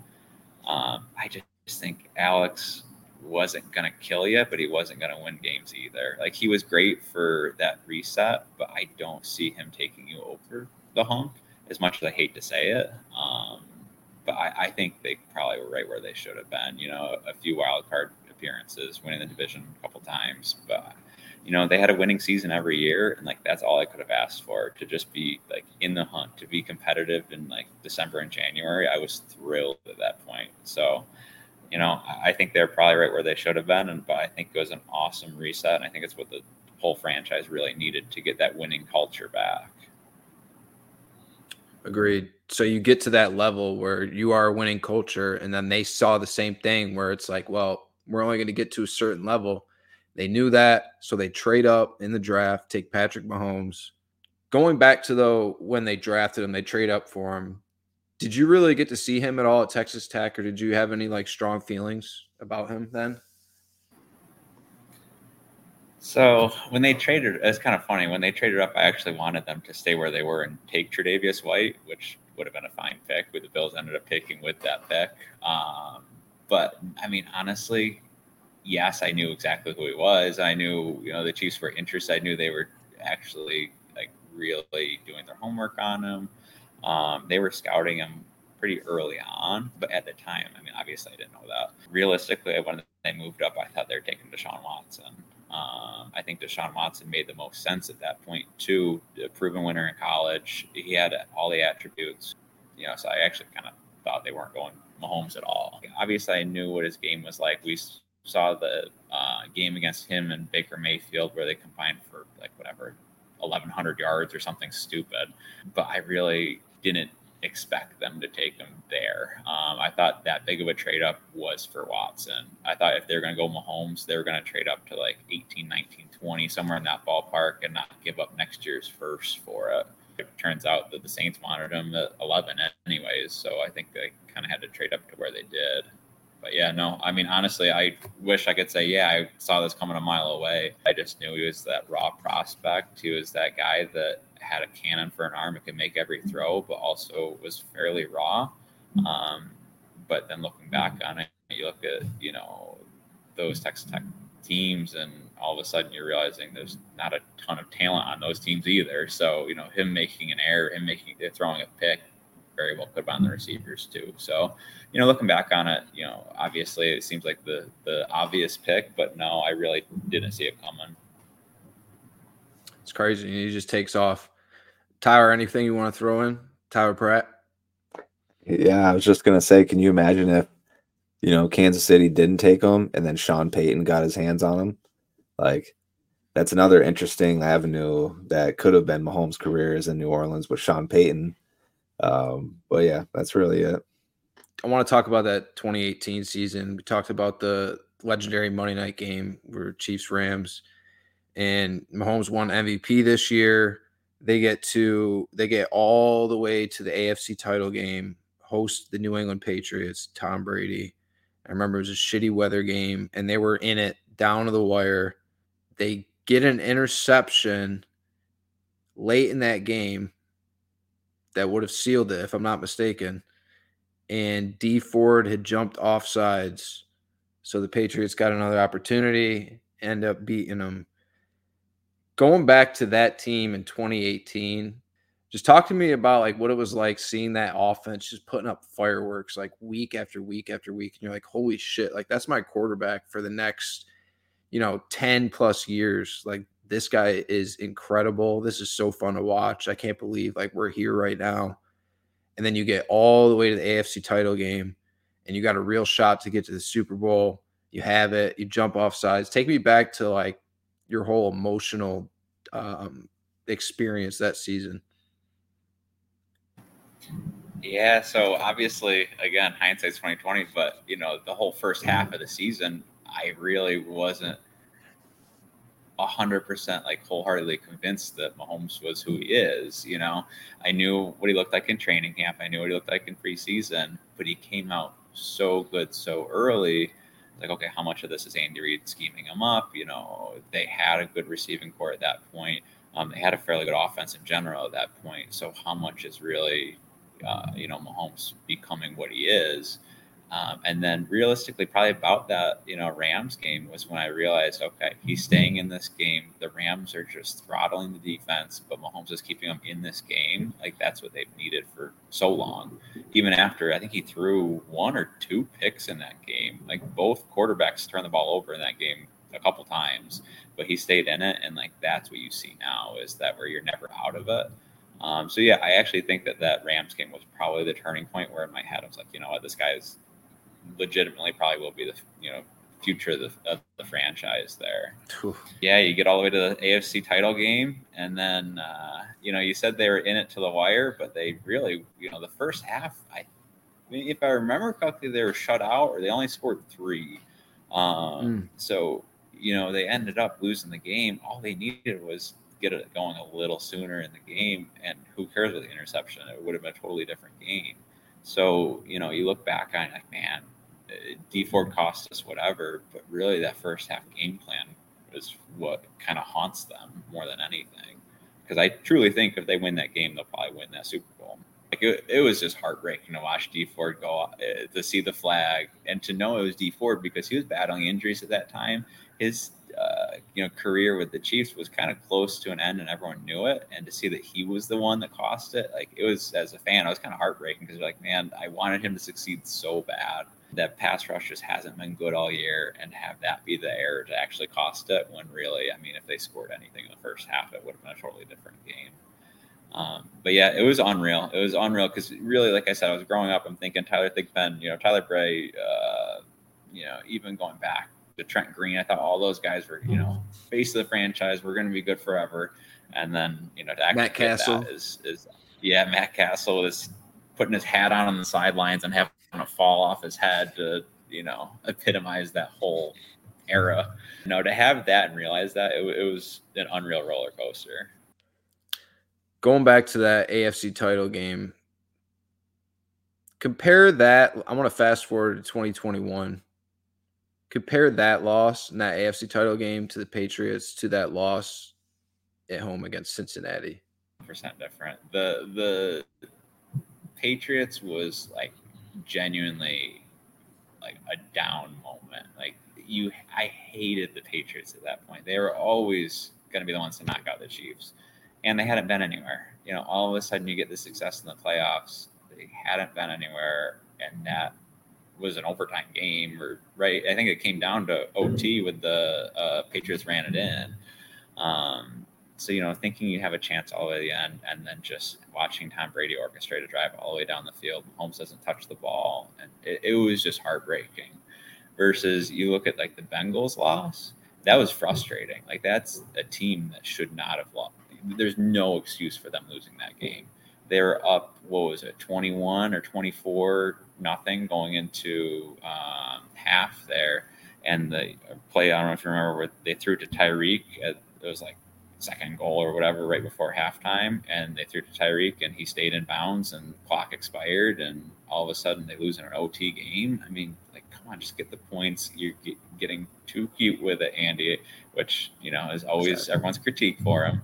Um, but just get the points and just throttle them in the second half, you know. But then all of a sudden they took their foot off the gas and then they stopped running the ball for whatever reason. And it was just a frustrating loss because they really had no excuse losing that game. Um, and they kind of deprived us from the 2018 rematch with the with the Rams in the Super Bowl there.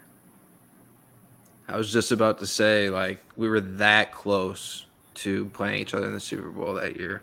And 2021, that game against the Bengals, we had Justin Forbes on talking about the Bengals early in the season, and I talked about that specific play on during that Super Bowl run for them. I was like, that specific play in that game was the ultimate turning point because exactly what I said, same words. I said, Kansas City had the game, they got way too cute going in a half, don't get it. And you could see immediately, literally immediately after that play, you could just see like the downheads, you know, for the Chiefs. And Cincinnati is rowdy. They're all riled up going into that tunnel. And they were getting they were still down, I think, three possessions maybe. But you could just feel at that point, like getting a stop there. Hey, we're not getting our, our doors blown off here. Like we came to compete at least. And Tyreek stays in bounds. That was the ultimate turning point. They come back in that game, win. And I just thought that was like devastating for Kansas City, that loss to give that up. Because, like you said, they had no business losing that game with what they were doing in that first half, just getting whatever they wanted Tyreek looked unstoppable. The whole offense looked unstoppable. It was crazy to see, you know, McPherson put that through the uprights. And it's like, damn, the Bengals are, are going to the Super Bowl right now. But I want to move on to 2019, the year you do get it done. This is your first Super Bowl as a fan. Like we said, we came up, our teams were not good. Talk about that year where like that whole journey and then you go to the super bowl in miami against the 49ers you're down at half and mahomes puts on a show the second half comes all the way back. You beat the 49ers in the super bowl. Take me back to that season and in that moment did you feel like hey we just lost the afc title game last year now we won a super bowl we got this going on like we see what mahomes is like, is this a dynasty in the making? Did you feel like that? Yeah. So going back to the year, so you come off that loss to the Patriots, and then they started the year. I think they were six and four, six and five, somewhere in that ballpark. Um, so they started the year. I mean, winning record, but not where you would have thought they would have started. You're thinking, you know, eight and one, somewhere in that ballpark. So all of a sudden, the doubters start to kind of creep in. You know, you're doubting Mahomes a little bit. You're like, okay, was last year a fluke? Where are we at this year? And then they get into the playoffs, and again, not really lighting the world on fire, but they started to get hot towards the end of the year. And then they played, what was it? The Texans was they're down 24 to nothing. And then that was in the first half, and they went into halftime. I, I remember correctly, it was 24 to 21. And then all of a sudden you realize, okay, no, they can actually handle this. And then they had the Titans game where that was what they're down forget what it was. It was two possessions again, and then Mahomes has that 27 yard, 30 yard TD run that he's mm-hmm. doing. He's spinning off of guys, and you know, so they came back from a lot. You know, both of those games they came back from a lot. Team came overcame a lot to get there, and then um, you put them in the Super Bowl, they're still down two possessions. So like that's where it started the thoughts where if as long as Mahomes has the ball and has time, I'm not that worried. And it really kind of uh, spoiled me as a fan because now even I watch games and I'm like, okay, it's two possessions, you know, six minutes left. I'm sure they'll find a way to get it done. Really, until this past year, it's been kind of no doubt because of that. But yeah, it, it was unreal watching because really up until that point, I didn't have that faith in, in the team. But then when they ran the Wasp play to, to Tyreek with I forget what it was, it was midway through the fourth quarter of the Super Bowl, and then they hit the the touchdown to Damien Williams. Like that point, you realize, okay, this is legit. This is probably could be a dynasty. Not saying it's the start of a dynasty, but it absolutely could be because they're young. You know, Kelce was still in his twenties at that point, or just turned thirty. Tyreek was young. Um, you know the running back the whole room was young so you, you thought okay yeah this team could absolutely turn into some sort of dynasty if everything goes according to plan and it was looking like that the next season it was just they continue to roll. They will go 14 and 2 the next season after win, winning the super bowl. They get all the way to the super bowl again so it's like yeah like the chiefs are the new patriots like that's how they were being looked at. And you lose that game to the Bucs in the Super Bowl 31 to 9 it was where they just completely got after Mahomes and a lot of people weren't giving Tampa Bay a chance in that game and their defense completely took over. I'll never forget it. Like Mahomes was under duress the entire game and he was having to make these ridiculous unbelievable throws where he was like diving in midair and still getting it off and it was always accurate but somebody would be dropping it you know what i mean like the most ridiculous throws i can remember him making in that game pretty dominant performance by their defense and the chiefs just looked outmatched up front in that game and obviously you lose that game and then that's when andy completely rebuilds the o line but how were how were your feelings after that Super Bowl loss and that that whole season in general? Yeah, so you bring up a great point with the um, acrobatic throws and everything. So the one that I distinctly remember was Mahomes being literally parallel to the ground, getting the ball off, and I there was two big drops in the game. I think this was Damien Williams. It could have been Tyreek, but it hit him in the face mask. Like it literally hit the receiver in the face mask as Mahomes is parallel to the ground. It would have been at the goal line, and it's like as soon as that play happened, I realized there's like there's no chance. There, there's no way the cards are not going to fall for this one. Um, but in some regards, so that Super Bowl loss, they had they were down three offensive linemen. They were down both their tackles, both season-ending injuries with um, Fisher and Schwartz and both of those guys were done after that year. So in some regards, I was almost in a way glad they got blown out and embarrassed as opposed to a close loss because the fear with creating a dynasty is the complacency, right? You know, of just being happy that you're always in it.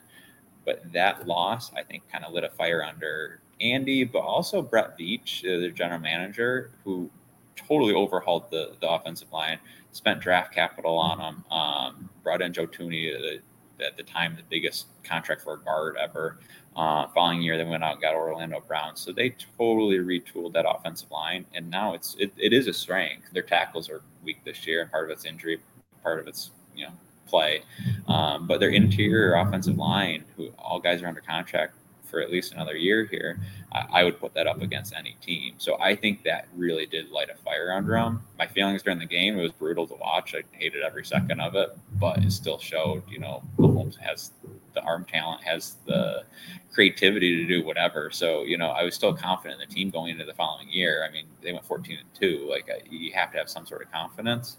Um, so that retooling, I think, was the biggest piece of it. Right.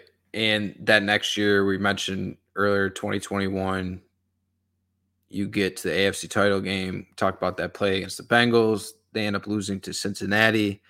But I can't talk about that year without talking about the 13 second miracle against the Bills. Take me back to that game for you because that was an unbelievable heartbreak that Bills fans will never forget. And that's something that you always have over them. So take me back to that game. Before we where we grew up, I mean, Bills fans are everywhere. I went to college in Rochester. Bills fans are everywhere. I have multiple group texts with just Bills fans, and we were just I was getting roasted in like multiple chains, like multiple group texts after Gabe Davis had his what was his fourth touchdown. So at that point, I was so so salty about it that I almost just turned the TV off. It's like, all right, I'm going to bed. I have to work the next morning. It is what it is. But I mean, I there that was one point I realized that there was no chance. Um, especially watching Gabe Davis just run wide open. Like there, uh, that secondary was brutal that year. But then watching them actually orchestrate that, and the first play was first play was Tyreek, I believe, where they had him run and just go, and then instantly you see Kelce follow behind him with a call timeout. Um, and then the next one is the one to Kelce, where you just hear Mahomes screaming, "Kels, do it! Kels, do it!" So there wasn't anything designed. He just told him to run the seam, and he just threw it, trusted he was there, and then Butker hit that. It, it was such a roller coaster. Um, but as soon as Ty- it was you know, the Tyreek catch, mm-hmm. I thought, okay, there is a chance to actually get in the field goal range. And then as soon as it went to OT, there's no way the Bills were coming back from that. It was such a momentum shift. I mean, there's there that team was kind of right. hanging their head at that point. Like there was no yeah. chance. I want to talk about that following offseason. You trade Tyreek Hill.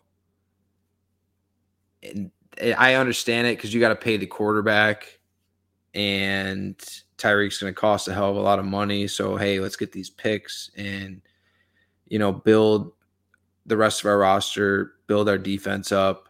Going back to that, like, were you pissed? So it's kind of tough. I mean, Tyreek is a polarizing person as well. I mean, there's been some pretty not you know great allegations against him as well. Um, but no, looking back on it, it wasn't between paying Mahomes or you know that was going to happen either way. It was between paying Chris Jones or Tyreek. They weren't going to pay both. The picks that they got from Tyreek, they ended up getting Trent McDuffie, which threw a trade again to the Patriots. But generally, that pick was Trent McDuffie, and they got Skyy Moore. Skyy probably been a bust. I mean, realistically, he's in his second year. He's probably been a bust. But Trent McDuffie, I would rank as like a top, probably 20, 25 corner in the league I would take great nickel plus the money. Yeah, for sure. Um, so I'd take that plus the money any day of the week. Um, they got a Super Bowl out of it, and quite frankly, if you know, like Tyler, if I set out, you know, get rid of Dak and get rid of CeeDee for a Super Bowl, I think you'd consider it, even if it was just one. You know, so looking back on it, I have no problems with it. Was I worried? Yeah. Um, but it was a different different roster too. Looking at it this year, yeah, I would kill to have Tyreek on my team right now. Um, but yeah, no, I, I think it worked out honestly for both teams. Yeah, and it, hey, it's going to be a reunion. It's going to be a party this weekend. Tyreek back in Kansas City. Unfortunately for him, it looks like it's going to be freezing. So um, we could talk about that game in a little bit. I want to go through um, along this timeline with you. So last year without Tyreek, somehow you pull it off. You weren't looked at like as that same explosive team, but you were still getting it done, finding a way to win because of Mahomes' greatness. You get all the way to the Super Bowl again. You're down again, and you come back and win it in Arizona, where I got to see you and catch up with you. Uh, we were both there, out there watching Super Bowl. Not at the game, unfortunately, but it was, it was a pretty nice watch party we had going on. Take me back to last season though, like that run that you go on and just like the comparison of that Super Bowl run and then the one you made where you ended up beating the 49ers. Gonna touch the Niners win. Because eh, eh, again, you're looking at it as well, this is kind of expected. They should be, make a deep playoff run. Even this year, like let's say they lose on Saturday, which they very well could you know that's an absolute failure of a season versus the Texans looking at their season they're thrilled you know so it's just mm-hmm. expected at that point so nothing's going to touch the Niners they weren't expected to be there everyone was rooting for Andy Reid now really nobody is. Nobody's rooting for Mahomes. So, you know, it's it's a different, very different feel. Yeah, last year it was interesting. So MVS, who has had like 20 catches this year and probably close to that in drops, it feels like, played a huge role last season. You know, he had over 100 yards against the Bengals uh, in the AFC Championship game. He had pretty crucial catches against the Eagles. But the big thing that, like, looking at that playoff run, so watching the Jags game, that um, first game of the playoff run, when Mahomes had the high ankle sprain, he it looked like he was like done. And then it looked like the Chiefs were done, really. And then Chad Henne drove it 98 yards down the field. Uh, I think that is the biggest play of that run. Without it, I don't think they leave the first weekend of the playoffs. Um, and then you look at the Bengals game, L'Jarius Sneed, you know, their, their number one corner gets a concussion like four plays in. And then you look at the Bengals receiving court and you think, okay, they're just going to start shredding them. But then Chris Jones starts to take over. And then what the Chiefs also have done is just drafted a bunch of corners. They haven't taken anyone high other than Trent McDuffie, but they've drafted a bunch of corners and just hope that they kind of stick. And they ended up starting four, uh, their three corners and a, and a rookie safety, you know, all first year guys, and they played phenomenal that game. Uh, they played phenomenal in the Super Bowl, even. So you're trusting all these young guys with Spags, who sets them up in positions to succeed by getting Chris Jones pressures, by getting uh, corner blitzes that have quick pressures. So that was the biggest turning point was really that Chad Henne drive and then the that young secondary stepping up. And then you look at how that translates into this year is again the defense stepping up and the offense really not. So you know it, it's tough to say, but realistically looking at it, like looking at the receiving core, Juju was I think, underrated in that room. He was that third down guy that wasn't Kelce um, that they could trust to get to the get to the sticks and just sit there and find that opening. Versus you look at like Skyy Moore this year, MVS this year, Toney this year. None of them are finding the openings in the defense. None of them are having that unscripted, just uh, creativity type plays. And I think that's what's really hurting them compared to last year when Juju was able to do that. Kelce was doing it, obviously. So I think that's the, the biggest difference between the two years. Let's get on. You meant we have been talking about this year. Let's wrap it up and talk about this year's team. Once again, it's been a blast talking to you. Appreciate you coming on. Um, it's been a wild season for the Kansas City Chiefs. A lot of drama going on, talking about sideline drama, yelling at the refs. And we're talking about Travis mm-hmm. Kelce's got a girlfriend, Taylor Swift, who's sitting up in the press box. And now his podcast is taken off completely. He's everybody's household name. Like all the Swifties are watching football because of it. There's just so like much attention in on the Kansas City Chiefs this season because of all of this going on. Can't wait to hear what you have to say about that. And then we're talking about Kadarius Toney, the drama that's going going on to him, a couple games where he's really cost the team. The wide receiver group as a whole right now, just I don't know how as a fan you would be confident at all in that group. Talk about Skyy Moore, and I agree, dude. Just looks like a like I don't see it. Looks like a bust at this point. Rashee Rice is a real problem. Like that hit on that dude, great player. But anyways, I want to hear about your opinion on everything I just mentioned. And then do you think this team like are they dead? Do they have a chance in this in this playoffs? So that, that's a lot to unpack. Um, so let's talk about the the drama first. So it's super frustrating as a fan. It's super frustrating for a few reasons. Like one, again, going back to being a longtime fan, you remember the years with Alex Smith. Everyone, like everyone, was like, "Man, maybe the Chiefs can do it." Like, I'm really hoping the Chiefs pull it off. And now all of a sudden, everyone just is so sick of them, and that it's becoming that Patriots hate that like everyone's just like, "Oh my gosh!" Like I'm, I'm just sick of them. Um, but I think so. Let's talk about the Kelce and Taylor Swift thing that's not on either of them. That's on the NFL just milking it. I mean, they show how many times they cut to her in the press box. She hasn't done anything to announce anything. I mean, she just shows up to the games and hangs out in you know the Kelce uh, suite or whatever, and that's it. So I don't know what you want them to do other than keep it quiet, but I don't think you should force two 30 something year olds to have to keep it quiet, you know?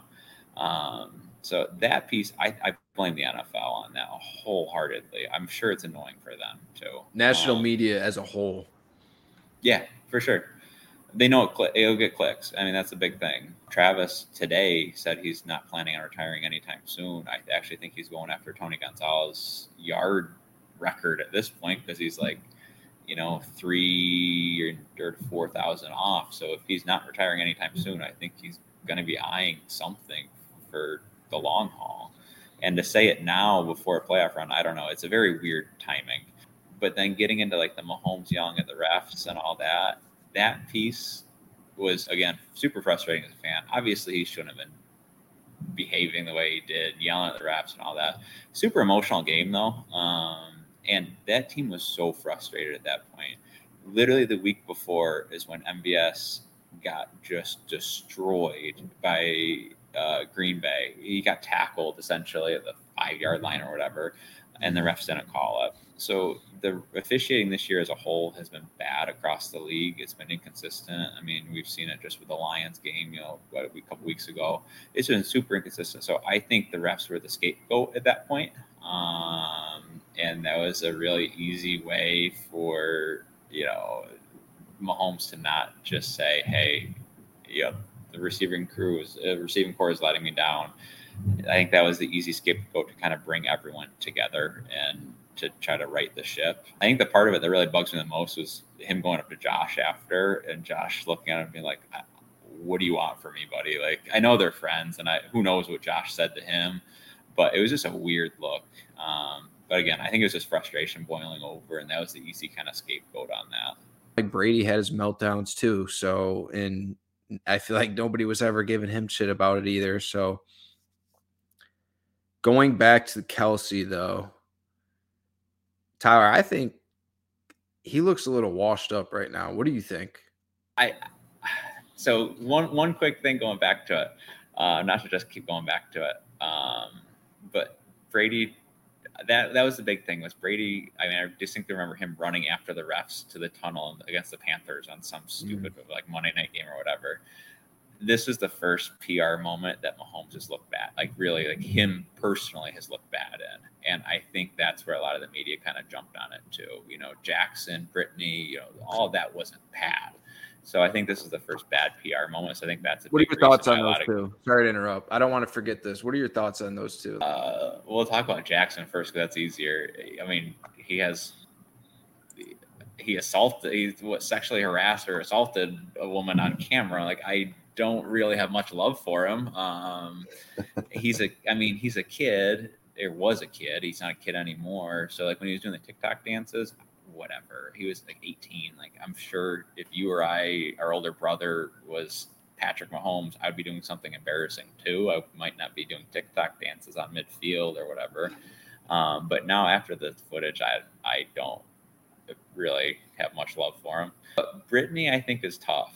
Uh, Pat grew up. His dad played in the, in the major leagues, so he knew how to be a pro a whole lot more than Brittany did. But they're, I mean, they got together in high school. She is kind of the ultimate ride or die to an annoying point. You know, like she will 100% back Pat and do everything for him to the point where everyone else is annoyed around her. Um, but I think she's 100% supportive of him. She's been much quieter the past two years, uh, much less out of the public eye the past two years compared to compared to the 2018 to 2021 years, I think she's been a lot quieter. Um, she's dumping drinks know, on people. That was that was before. that was like three years ago at this point. No, I'm saying um, yeah, that that was one. Yeah, yeah, no. So that's a that's the big thing is like I think that Pat probably sat her down and it's like, well, and they went through some PR training together, and you know she has been better, um, but I think she is who she is too, and I think at the end of the day she's a ride or die for Pat, and whether it's good, bad, or indifferent, I don't think she really cares.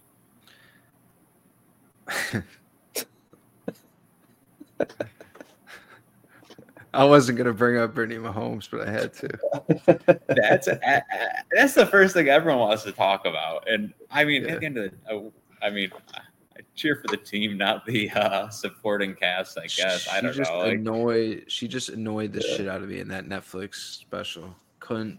I hated it like every time Mahomes was at home, I was like, "Oh my god, let's move on, please." I'm just so glad Jackson wasn't part of that. Yeah, right. But again, Mahomes came out of it looking good, and then everyone around him didn't. So like, I don't know. It's tough. I mean, oh yeah. As long as they're happy, and I got, I guess. I still have nothing against Mahomes. Like for that whole thing that he did, is what it is. Um, like you said, that was the first moment where you really saw him like blow up and make himself look bad. So I don't have like any hate for Patrick Mahomes. I'm not sitting there rooting for them to lose and like, oh my God, I'm so sick of their dominance because they haven't been like that. They haven't been that team like that you hate, like that you want to hate because like they did something wrong or anything. It's just been a great team to watch, fun team to watch. And yes, the Taylor Swift and Travis Kelce shit is super annoying. And that may like that may want me to be like, oh my God, I just don't want the Chiefs to play anymore because I'm done listening to this. So, like, that is something. But besides that, and the team as a whole, like, I don't, there's no ill will towards the Chiefs. I'm not like sick of them winning or anything. I have all the respect in the world for Patrick Mahomes and Andy Reid. But I want to dive more into this season, this playoff matchup against the Dolphins this week. How confident are you going into that game? And then maybe you're not too worried about Miami, but after that, like, can this team make a deep run? I know you got a great defense. Bolton's back, who's a baller, but there's just not been consistent rhythm with that offense. So, what do you think about their chances? There, there's no reason to be confident in this offense going into this game. Uh, I think Miami's the best draw other than the Steelers. I think Miami's the best draw for them for the first game just because of everything from weather and all that. But at the end of the day, I mean, Raheem Mostert, uh, Achane, all their running game is phenomenal in Miami. So I think that they can absolutely pull it off. Um, I think the difference is their defense is just destroyed with injuries. Um, I mean, their pass rushers right now are Melvin Ingram, and I think they just signed Justin Houston. Like that's their edge rushers for this game. So, you know, if if the Chiefs lose to the Dolphins this week, I'm almost glad they didn't have to play the Bills again or didn't have to play the Ravens because it would have been embarrassing. Because I mean, really, the Dolphins I actually feel for for their injury luck. But that offense, I think, will still put up points. They got Jaylen Waddle back, or should have Jaylen Waddle back. They'll have Mostert back. I think that that could turn into a little bit of a track meet as much as it can be for a game that's like minus 15 degrees with wind chill. But at the same time, if they get it together on offense, it's a championship caliber defense. I mean, there's no reason that they can't get a little bit of a run going. Again, they only lost to the Bills by three. They haven't gotten blown out in any game this year. I mean, their biggest loss, I think, was still two possessions. It was like a 15 point loss. So that's where I feel more confident in them than I maybe do like Philly, who has gotten blown out a few times, or a, team like that, um, just because of the defense. Um, but yeah, if the offense can't get it right this weekend, then even if they win, there's no chance going forward. Um, they have to have some sort of success going forward here, which they did a little bit to end the year too. Um, and having you know a rest week last week, I think will help them. It's interesting you say that. You're thinking track meet because Tyler and I, beginning this episode, when we were going through the games and talking about our leans, I said I absolutely love the under in this game. Um, maybe it's just me, maybe it's an outlier, but I think the combination of the weather um, and just how the Chiefs' offense hasn't clicked, I could see both teams really trying to utilize the run game in this game. So I think we're not going to have um, like these super explosive plays, quick drives. I think it's going to be more of a ground and pound kind of game than people think. Like I know we think about like Dolphins, Chiefs, like these are two, you know, high powered teams, but these teams could run the football and Pacheco's back now, so that's huge. Um, I love Pacheco to score a touchdown in that game as well. I think the Chiefs win this game, though. I think, like you said, the Dolphins are just way too banged up on the edge to generate any kind of pressure on Mahomes. and I think they get that run game going. T Pratt, what are you what what chances are you giving this Kansas City Chiefs team of winning this week? And then if you think they can win this week, making another Super Bowl run?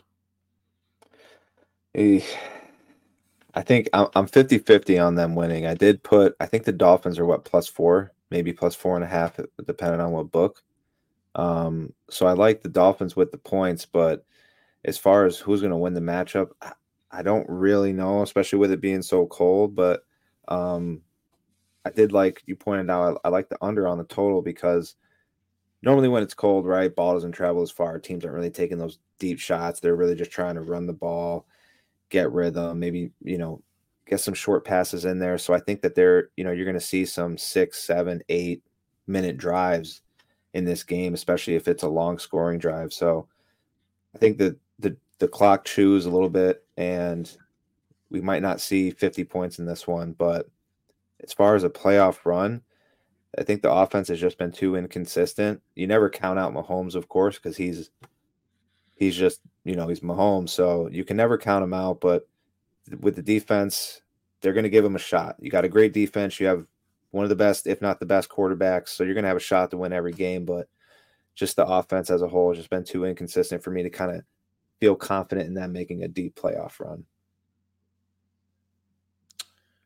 Yeah, I'm with you on that. Like it's hard to bet against Mahomes, but it's hard to see this team just like magically turning it on with the group that they have on offense. And Like I said, Kelce just to me doesn't look like the same dude. I don't know if those injuries have caught up and he just needs some time to recover, whatever it is. But I think they give their team the best chance if they run their offense through Pacheco because he's a problem. And if you take that pressure off Mahomes by being able to just pound Pacheco in the run game and then get Edwards Helaire involved or McKinnon, whoever. Like when you get those backs going, it's a really tough offense to stop. And the Dolphins defense is so banged up right now. Boys, this has been a blast. It's been a, a, uh, great time catching up with you, Tyler Albrecht thanks, man, for coming on, talking some Chiefs with us. Best of luck to you this weekend. Best of luck on this playoff run. Um, I wonder what the odds for a Chiefs Rams Super Bowl would be this year. It would be interesting. I mean, if you're betting on it, you better get some pretty pretty good odds in your favor. Um, but we'll yeah. see. Hope, uh, hoping for it. It'd be awesome. Um, but yeah, no, appreciate appreciate you guys. Good to catch up with y'all, and uh, hopefully we'll uh, be talking about Chiefs Rams here in a few weeks. hey, if you if you do make that Super Bowl run, we're gonna definitely have you on again here in about a month. So uh, be ready for that. But Tyler, thanks again, buddy. It's been a blast. Have a great night. Yeah, appreciate it, fellas. Thank you, brother.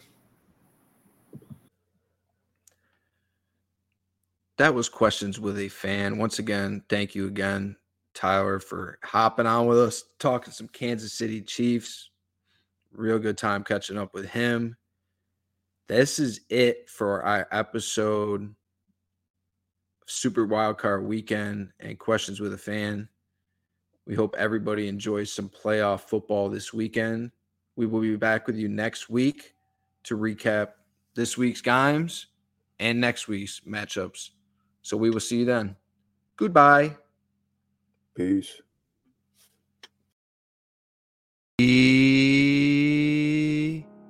I did it again. Oh my god. I looped it. You're a fucking looper. Fuck.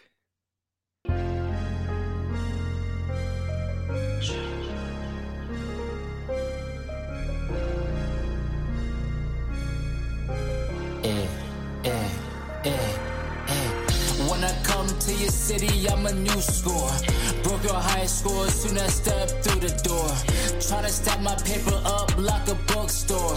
Money kissing each other like a rock and roll tour. When I come to your city, I'm a new score. Broke your high score soon as step through the door. Tryna stack my paper up like a bookstore.